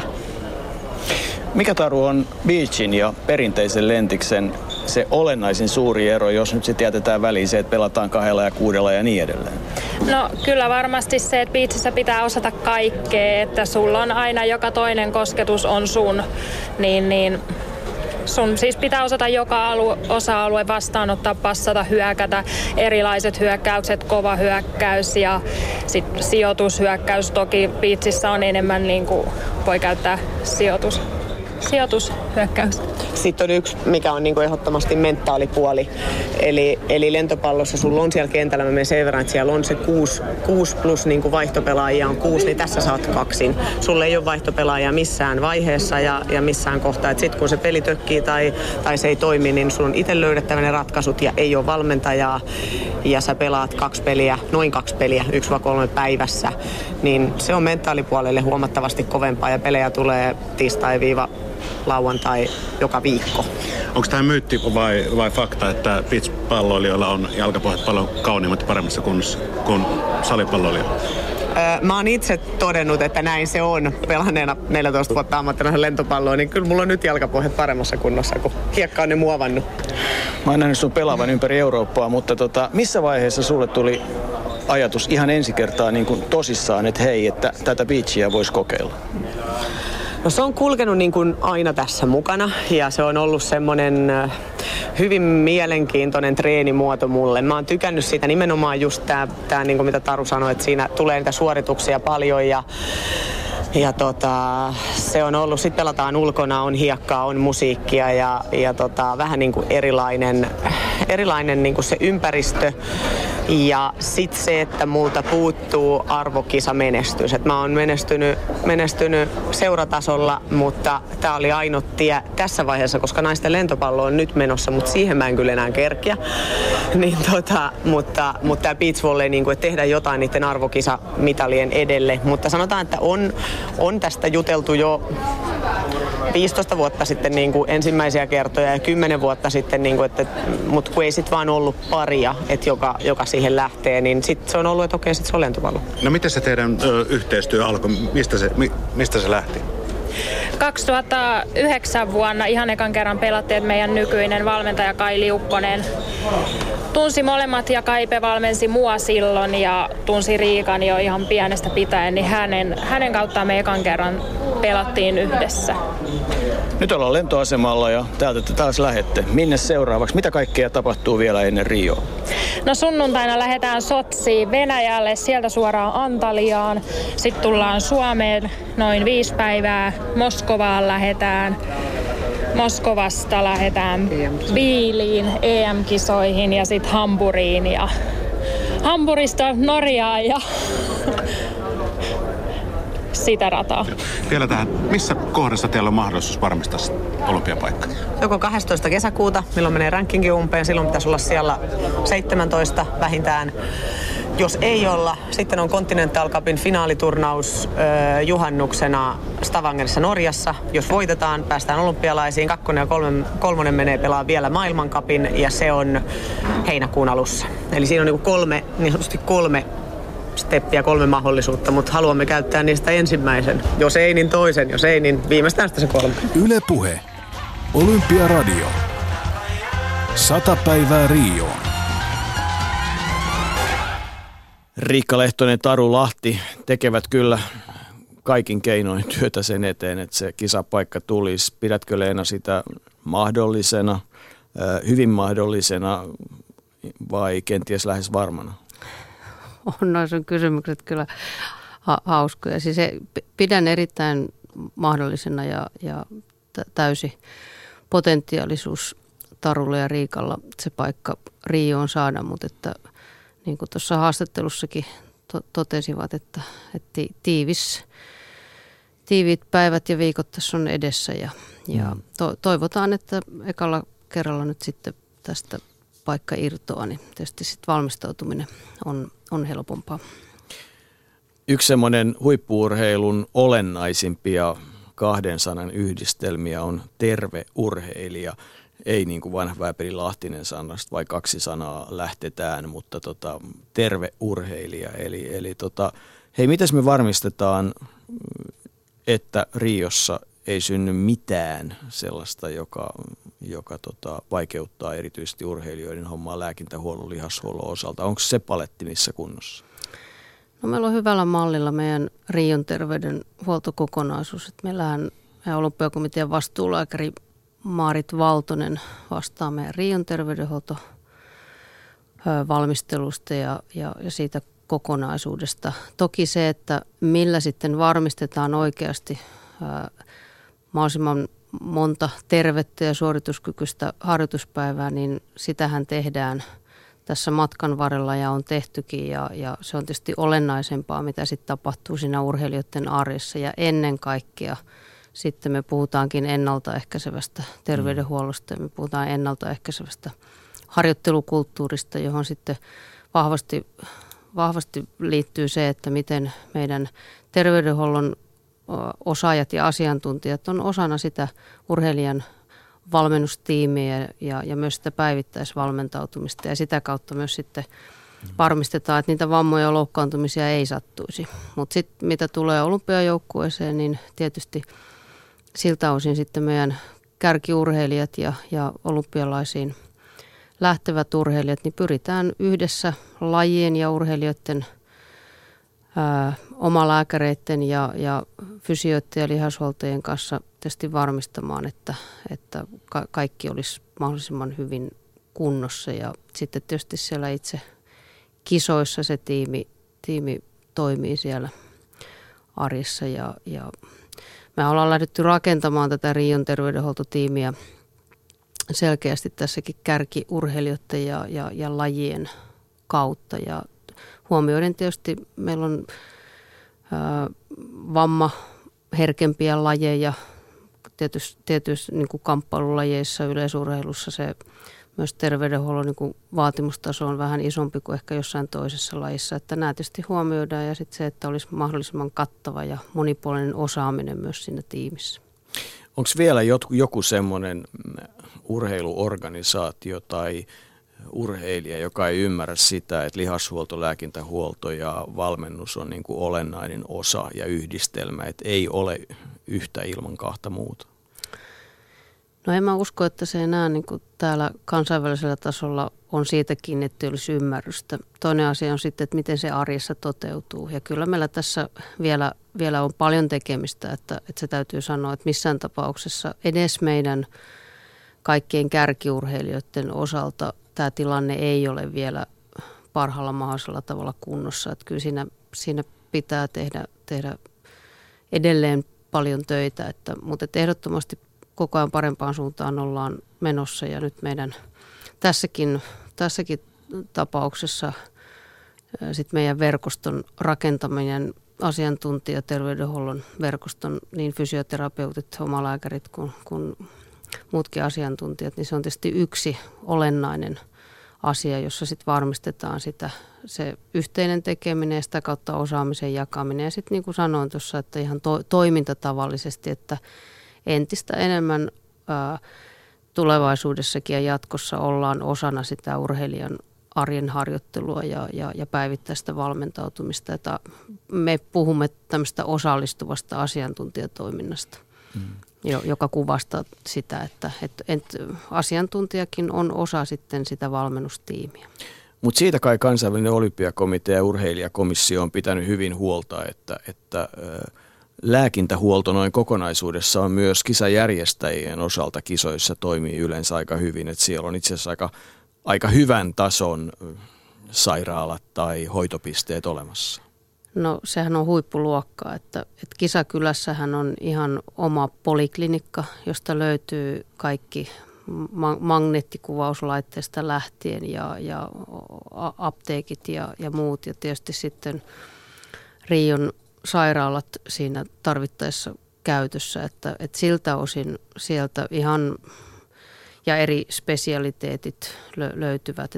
Mutta sen lisäksi tietysti sitten kullakin joukkueella, niin kuin meilläkin sitten on se oma lääkäri ja fysioterapeutti ja lihashuoltotiimi, joka sitten huolehtii meidän urheilijoiden siitä päivittäisestä. Niin ja toimii sitten konsultteina sitten siinä vaiheessa ja tukihenkilöinä, kun lähdetään, jos pahempaa tapahtuu. Ehkä semmoinen maailman erilaisuutta kuvaava kevennys on se, että muistan kyllä yhden mitaliurheilijan Afrikasta, jolle tärkein asia päästä kisoihin ei suinkaan ollut se, että tulee menestystä ja muuta, vaan oli se, että siellä oli oivallinen tilaisuus 2 viikon aikana saada hampaat kuntoon, että no, maailma on eriarvoinen. Kyllä, se pitää paikkansa, eli urheilijoillehan nämä sit, niin hammastarkastukset, hoidot ja muut, nehän on ilmaisia sitten siellä kisakylässä kisoja aikana. Yksi semmoinen urheilija, joka on saanut tämän kokea kyllä aika karulla tavalla, on myös yksi meidän kovimpia mitallitoivoja kisoissa ja luonteensa puolesta ainakin varma mitalisti, jos sikseen tulee. Eli painijat on kovia jätkiä, mutta tällä hetkellä taitaa olla niin, että ne kovimmat painijat ei olekaan jätkiä. Oletko tutustunut Petra Olliin, kuinka hyvilleen? No kyllä mä jonkun verran Petraa tunnen, että upea urheilija, loistava painija ja muistan viime kesän Pakun Euroopan kisoissa, kun oli suuri pettymys, kun Petra ei silloin kisaamaan päässyt ja muistan, kun sitä siinäkin sitten juteltiin ja todettiin sitten kuitenkin, että tässä kohtaa, jotta ne MM-kisat ja sitä kautta Rion paikka ei vaarantuisi, niin varmasti oli oikea ratkaisu, että silloin ei kisannut. No nyt me tiedetään sitten, että miten hienosti matka on jatkunut ja tälläkin hetkellä Petra Ahtoraskin valmentajansa kanssa valmentautuu tietysti kohti Rioa ja jännityksellä sitten odotetaan, niin, saas nähdä. Että miten. Niin. Melkein tekisi mieli sanoa, että jos jonkun osalta ilman, että tapahtuu loukkaantumisia, pitäisi niin kuin mitaliveto laittaa, niin kyllä Petra Olli olisi aika kova. Mutta luonteensa osalta Rami Hietaniemi ja sitten meidän uusi asiantuntija Alahuikku niin olivat tuolla päivällä. Ja kyllä Rami Hietaniemi on saanut kokea tämän loukkaantumis- ja muun riesan pahemmin kuin moni muu, mutta iloisella mielellä tuntui kohti kisoja lähtevän tänään. Yle Puhe. Olympiaradio. 100 päivää Rioon. Täytyy kysyä Ramilta ensimmäisenä, että kuinka iloinen asia on se, että Tero Välimäki on mukana? On se todella mahtava asia. Tuommoinen, joka tekee raakaa työtä raakalla sydämellä, niin semmoisen kanssa kesän reenaaminen niin on hienoa. Ootteko kämppiksiä kenties siellä kisoissa? No joo, kyllä me ollaan varmaan ja toivottavasti ollaan. Mennään loppuun asti sitten kumpikin. Yhdessä koko kesä varmaan reenaillaan tuolla leireillä ja sitten sinne huipentuu tämä kesä. Tuossa kun sä oot Perhosta kotoisin ja edellinen kultamitalli on tullut Perhoon vuonna 2000, niin kyllähän siitä niin kuin lähdetään, että kyllä pitää pistää arsia niin sanotusti kuontaloon. Ai, että pitää paremmaksi laittaa. No se joo, ei ole paljon vaadittu. Ylivoimainen voitto, kato. Joo, kyllä se on semmoinen hieno tavoiteltava asia ja näyttää, että se on varmasti mahdollista mullekin, niin se, sitä teetä kun menee, niin kiva ollut seurata sen jalanjälkiä ja toivottavasti pääsen painamaan vielä samanlaiseen jalanjäljen tähän urheiluhistoriaan. Miten suuri, siis todennäköisenä sä pidät, että sulla on hyvinä päivinä, niin mahdollisuus olympialaisen kultamitaliin? No MM-pronssia 2 kertaa MM-vitonen, niin luusin itselle semmoista uskoa, että kaikki on mahdollista, kun hyvä päivä natsaa, niin mikä ei ole niin kuin mahdotonta. Ja tuntuu ihan hienolta lähteä kisojen sitä myötä. Mitä se Jarkko on siihen yleurheiluasiantuntijana? No Rami sanoi, että hän tietää omat mahdollisuudet ja on pystynyt voittamaan sarjan kaikkia parhaita painijoita. Ja sehän aina omassa päässä tiedät, että sä pystyt kaatamaan tuon ja tuon kärkijätkän, niin silloin se on sitten taas muista asioista kiinni, tuleeko se sinä päivänä voitot kaikista vai ei. Tämä tie kohti Rio, tämä 100 päivää, niin se kai on aika tuttu, mitä nyt tapahtuu. Että se on treeniä ja lepoa oikeassa suhteessa. Onko tässä nyt, kokeillaanko jotain uutta ja ihmeellistä? No ei mitään suurta muutosta tuo, mutta kyllä siitä Lontoon vuodesta pitää jotain oppia olla. Silloin meni aika lailla, sitä reenimäärää oli vähän liikaa. Että jos sitä määrää ei vähennä, mutta tehoa vähän laskee osaltaan. Toivottavasti 4. vuosi jotain järkiä on tullut päälle. Niin, se Muhammed Ali sanoi aikana, että vain suuret mestarit uskaltaa levätä. Onko se lepo on kuitenkin yllättävän tärkeä juttu? No kyllä se on, ja varsinkin kun herra täyttää tänä vuonna 34 vuotta, niin, niin mitä vanhemmaksi tulee, niin kyllä pitää uskaltaa. Kilometriä on paljon takana ja tunteja, niin sieltä se tulee mun mielestä sitten aina loppuhetkillä levon kautta. Kuinka monta harjoitustuntia vuoden kokemus on? Kuinka monta harjoitustuntia? Tarkoitan sitä, että kun on näin pitkä kokemus kuin kaverillakin on, niin kuinka tärkeä osa se on sitä valmistautumista? No kokemusta kun on paljon, niin se tuo luottoa siihen ja sä pystyt peilaamaan menneisyyteen. Ja just tässä on Ramin yksi kokemus tulee myös nyt esiin, että hän kertoo rehellisesti. 4 vuotta sitten ei mennyt aivan putkeen, nyt pitää jotakin asioita muuttaa. Niin se on myös kokeneen ja analyyttisen urheilijan hyvyyttä, että pystyy tekemään muutoksia. Ja itse varmaan? No joo, tällä hetkellä aina kun reenit menee hyvin eikä tule turpiin, niin silloin se on kiva olla, mutta kyllä siinä välillä tulee huonoja päiviä ja silloin tuntuu, että kuinka tästä eteenpäin, että miten ne saadaan ne palaset taas takaisin loksahtamaan, että se tuntuu hyvältä. Ja silloin kun on hyvä treeninkämpi talla ja käsi nousee välillä pystyyn, niin silloin on hyvä mieli, mutta kyllä se välillä meinaa vähän olla huono. No mitä on se, millä sä tyhjennät aivoja sitten siinä vaiheessa, kun treenit on ohi? Eli mikä vapaa-aikana saa mielen pois, jos vaikka tuntuu vaikealta tai muuta? No kyllä mulla on luonto ollut tärkeää, että mä menen sinne pieneen kylään ja siellä saa olla rauhassa ja luonnossa tulee kavereiden kanssa ja koirien kanssa pyörittyä. Että se luonto ja se rauha, mikä luonto antaa mulle ja ystävät ja perhe, niin se on semmoinen irti arjesta ja silloin kyllä unohtuu kaikki urheilu. Ootko luonnossa pyssy- vai kalamiehiä? No vähän kumpiakin, että nyt on taas vähän rauhallisempaa. Syksyllä taas sitten jatkuu, mutta nyt ollaan ihan vaellusmerkeissä. Kerro säkin nyt joku kalavale, kun Ruuskasen Antti sanoi saaneensa semmoisen 1,5-metrisen monnin Etelä-Afrikassa, niin kerro säkin nyt joku hyvä kalavale. ei kalavaleita hirveästi, mutta en tiedä onko se, saan 11 piikkistä sonnia, että sen verran. No niin. Hirven piikkiä, mutta antaa tuon Ruuskasen pojan ottaa niitä kaloja sieltä veestä. Sitten kun se tulee vähän isommaksi, se voi röydätä hirviäkin. Yle Puhe. Olympiaradio. 100 päivää Rioon.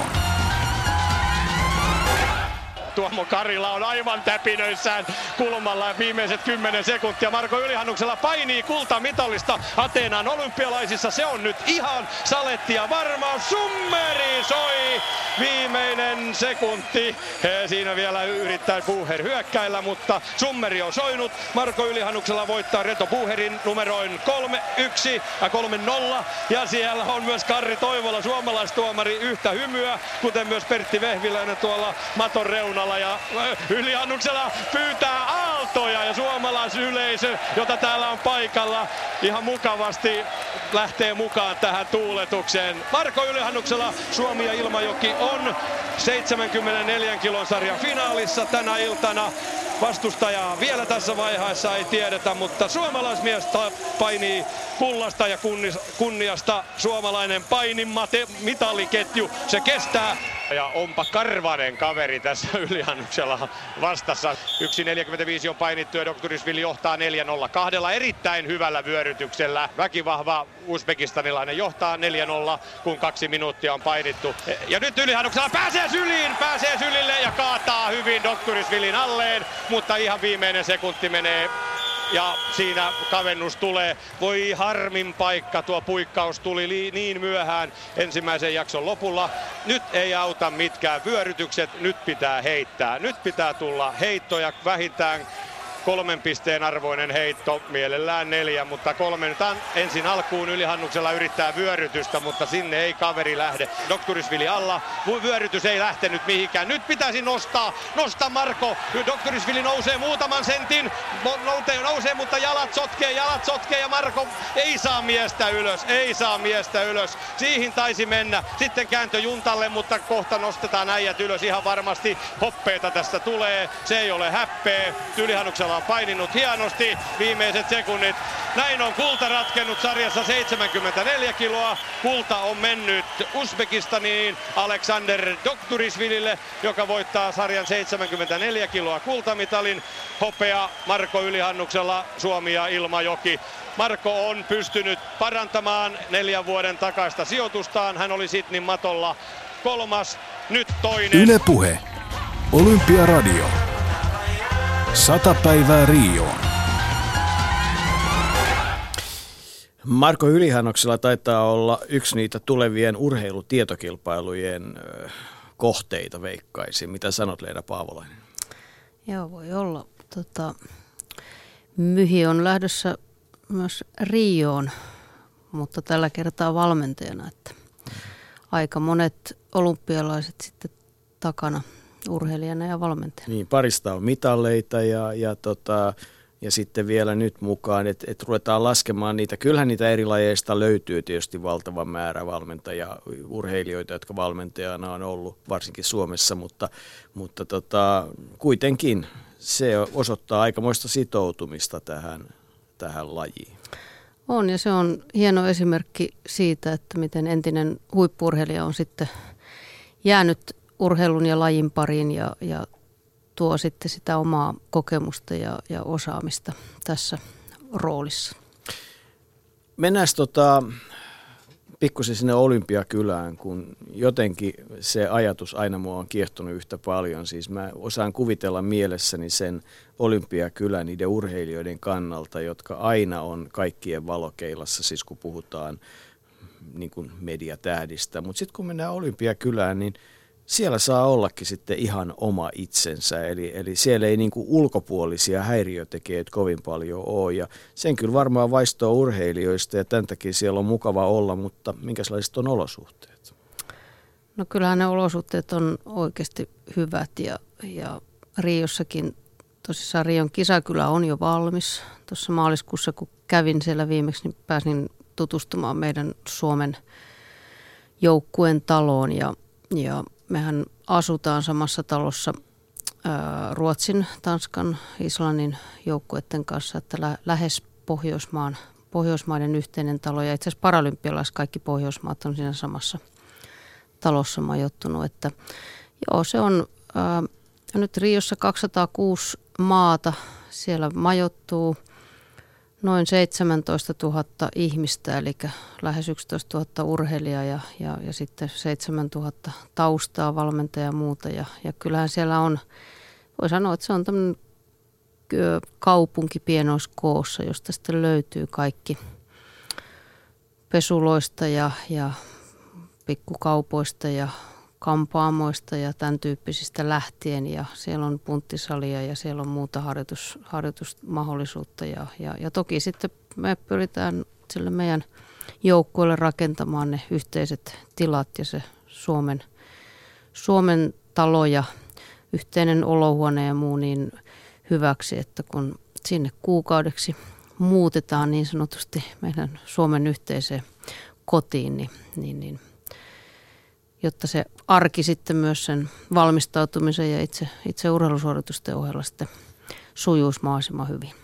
Nauratti, kun vielä vuonna 60 Skuon välin olympiakisoissa, niin elettiin sodan jälkeistä aikaa ja suomalaiset jääkiekkoilijat lähti Skuon väliin ja totesi, että nyt tultiin niin sanotusti pihvien paratiisiin. Niin suoritukset jäi vähän alakanttiin, kun pojat söi itsensä niin sanotusti ähkylle.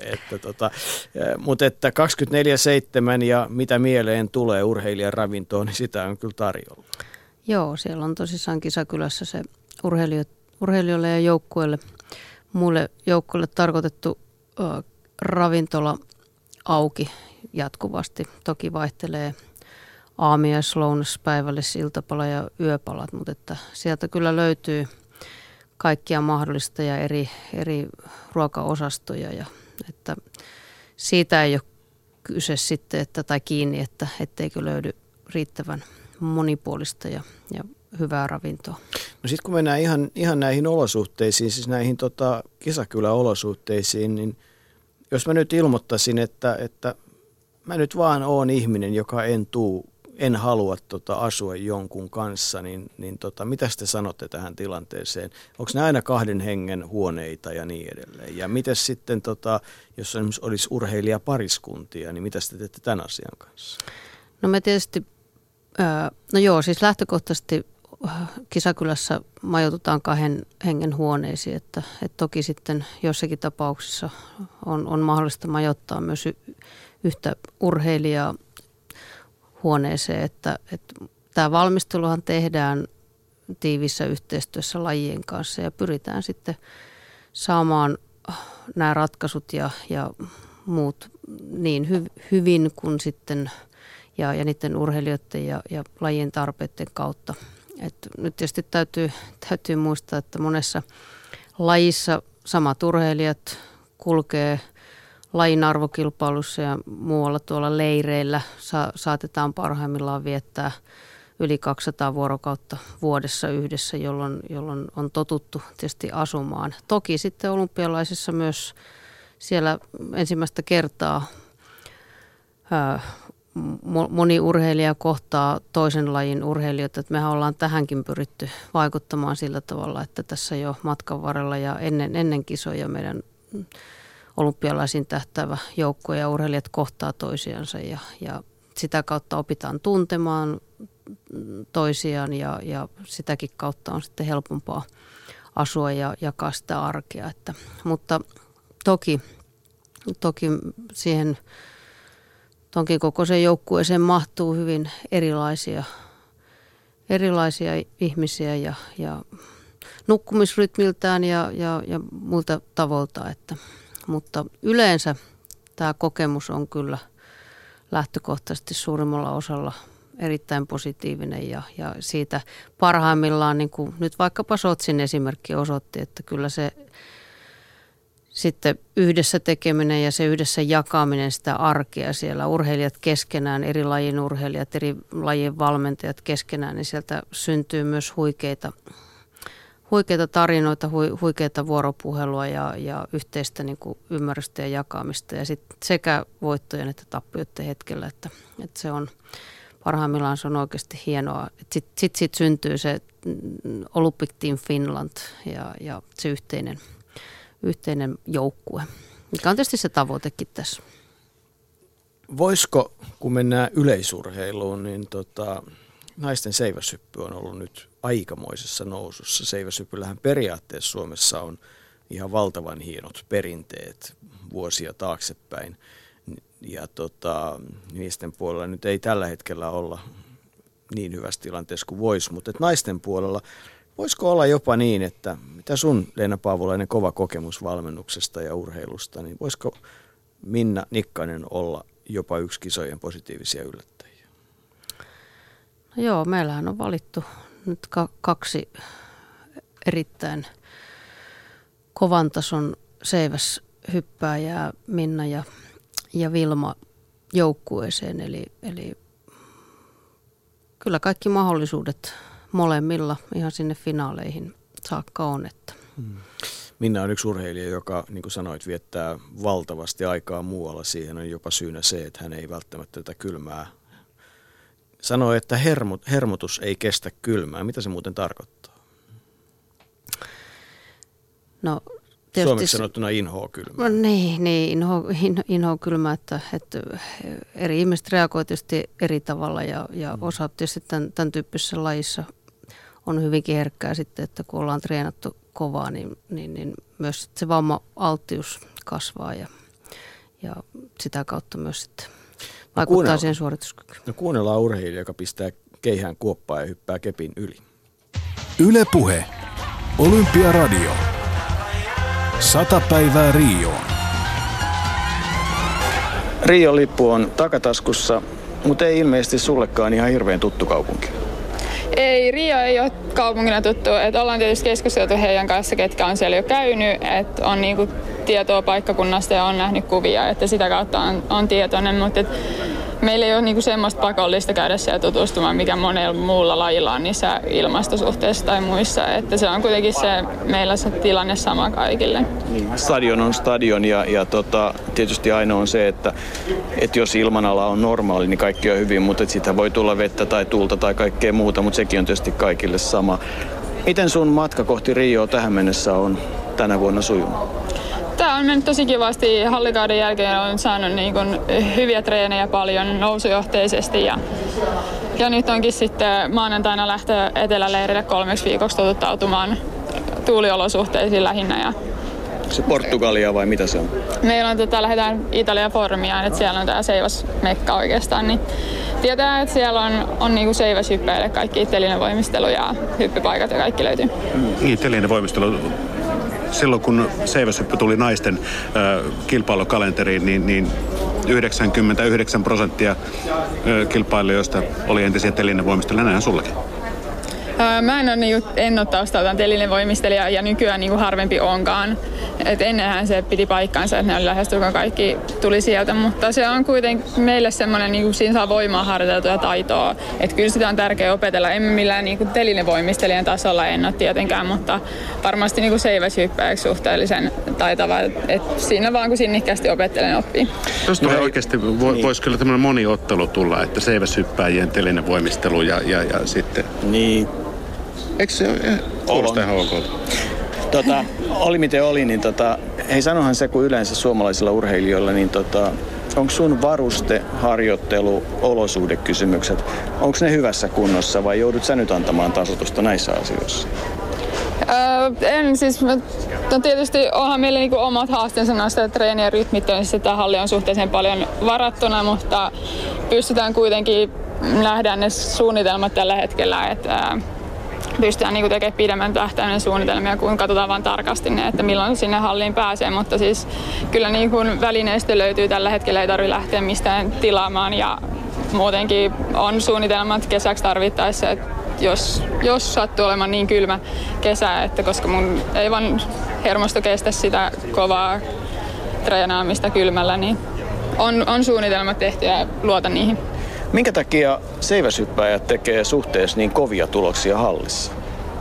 No sieltä lähtee se tuuli pois. Et se on varmasti se, minkä takia me lähdetään nyt kans niinku leireilemään. Niin siinä on helpompi minimoida ne ulkoiset tekijät. Ja onhan siellä osassa paikkakunnista on niitä juoksualustoja, niin voi olla, että niissäkin on pieniä eroja, vaikka ne mitataankin virallisiksi. No formia siellä, muun muassa Italian sprinterit aikanaan kovasti harjoitteli, että se on kyllä perinteinen keskus. Eli 3 viikkoa siellä. Mitäs sitten tapahtuu? Milloin ulkoratakausi lähtee kunnolla liikkeelle? Sen jälkeen suunnilleen viikoksi takaisin Suomeen ja sitten 2. päivä Rooman timanttiliigassa on ensimmäinen kilpailu. Että kova kauden aloitus tulee olemaan, mutta mä oon tyytyväinen, että päästään sinne ja mä uskon, että se sopii mulle, että se on heti suoraan niin kuin kova kilpailu. Onko sulla koko kesän niin kuin kisakalenteri kuitenkin kutakuinkin kunnossa vai muokkaantuuko se vielä? Se on vasta muokkaantumassa. Se on semmoista, niin kuin, että se tulee tulostenkin myötä vielä ihan varmasti kesäaikana muuttumaan. Et se on hyvä, että tietää nyt jo kauden aloitukseen pystyy suunnittelemaan noita leirejä. Ja kyllä se tulee tässä ihan varmaan lähipäivinä varmistumaan pitkälti. Miten kuinka aikaisin lähdet Rioon ja kuinka paljon haluat 6 tuntia aikaeroa, valmistautumisaikaa? Viikon verran se varmaan vie. Me ollaan lähes sinne 10. päivää ennen. Ja kyllähän siihen on niinku treeniohjelmat tehtynä, mutta mulla onneksi on niin paljon noita kokemuksia aikaerojen siirtymisistä ja se on suhteellisen nopeasti aina mennyt. Et mä toivon, että se on 4-5 päivässä jo on treenikunnossa. Se on sillä tavalla, että Jouko, että nuoremmat ihmiset sopeutuvat huomattavasti paremmin kuin me hiukan vanhemmat näihin aikaeroihin ja muihin. Se on Minna sullakin sitten tulevaisuudessa ehkä vähän vaikeampaa. No niin.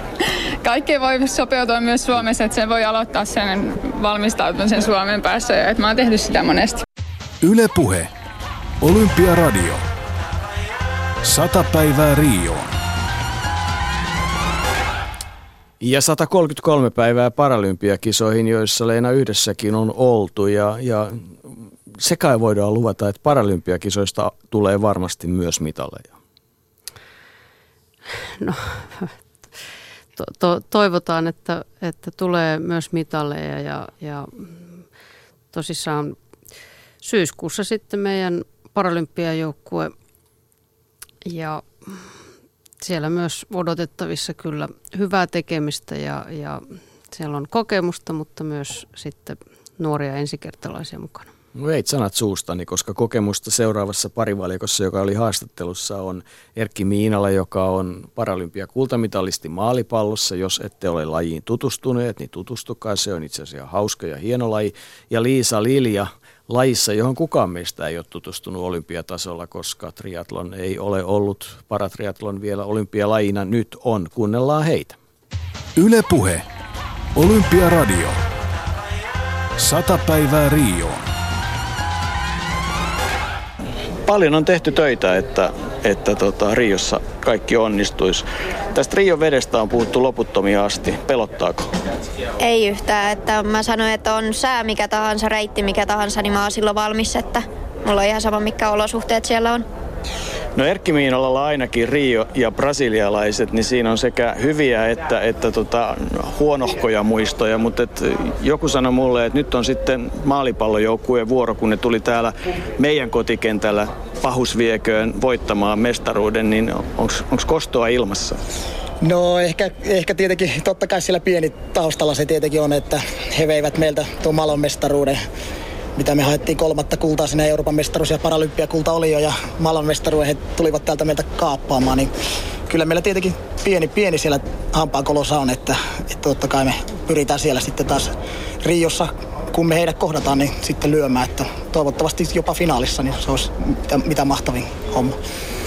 Niin, teillä on kokemusta venymisestä. Aina ei kisat ole lähtenyt ihan loistavasti liikkeelle ja kun ollaan jo melkein toivo menetetty, niin sitten sen jälkeen päästäänkin hurraamaan sinne palkintopallille, jossa joukkue on korkeimmillaan. Onko teillä kaikki suunnilleen ok tällä hetkellä?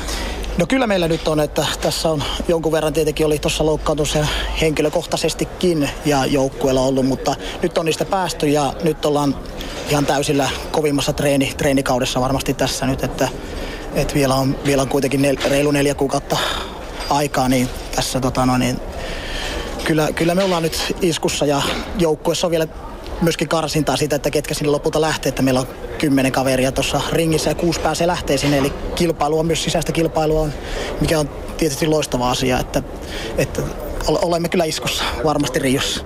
Liisa Lilja, millainen on paratriatlon?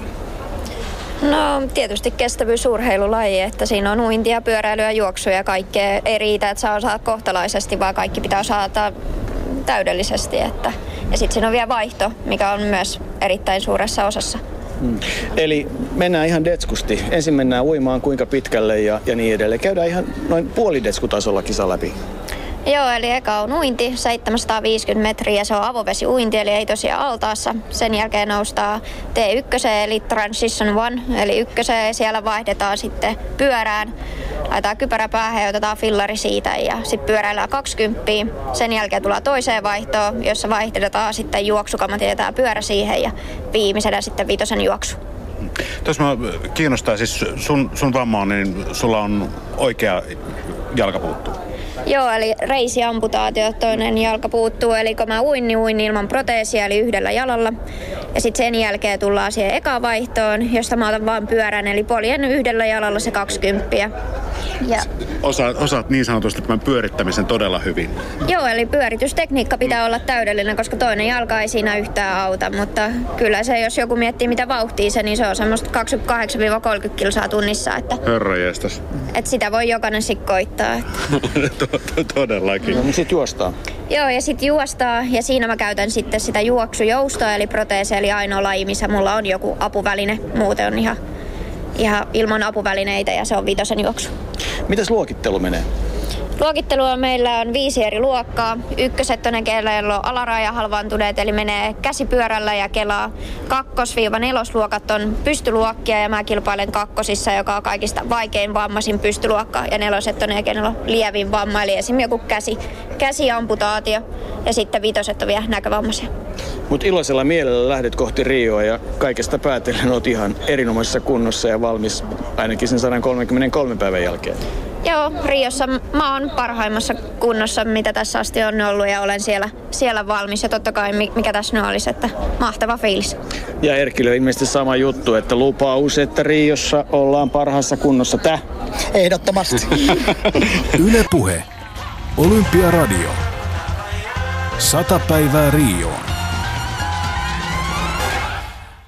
Parhaissa huippu-urheilijoissa niin on sekä asennetta että myös pelottavan paljon huumoria, vai mitä Leena? Kyllä, se on just näin.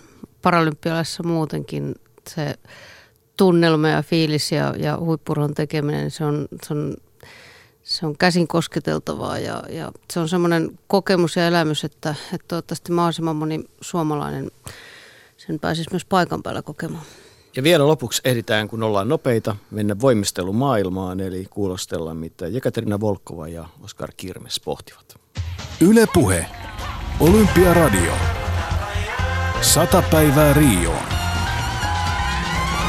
Marko tuossa rupesi Minnaa opastamaan, Minna Nikkasta, että kyllähän sitä voi sitä rytmiä ja oli ihmeissään, kun kuulemma rytmiä voi muuttaa ennen kisoja ja sanoin, että hei, että kun voimistelijat tulee, niin kysytään Jekaterinalta, että miten rytmiä, unirytmiä ja muuta muutetaan. Mitä sä teit ennen Rion karsintakisaa? Ennen Riiaa harjoiteltiin kisakalliossa, että aloitettiin harkka vasta 3:00 ja toinen harkka alkoi 11 maissa illalla, että lopetettiin harkat sitten 1 yöllä. Sitten mentiin vielä uimaan valmentajan kanssa ja sitten vasta nukkuu, että siirrettiin Riian aikaa heti Suomessa. Miten nopeasti se onnistui? Se oli aika helppoa, ettei mitään ongelmia. Nyt sä oot niin nuori vielä. Aiotko tehdä samaa nyt kesän lopulla? Joo, aion. Missä vaiheessa lähdet Rioon? Kuinka pitkän ajan aiot olla siellä ennen kisoja? Päätettiin just Voimisteluliiton kanssa, että menen ekaan leirille sinne viikoksi ennen mun kilpailua. Entäs Oskar? Mulla on vissi sama juttu, että mä oon viikon ennen kisoja siellä.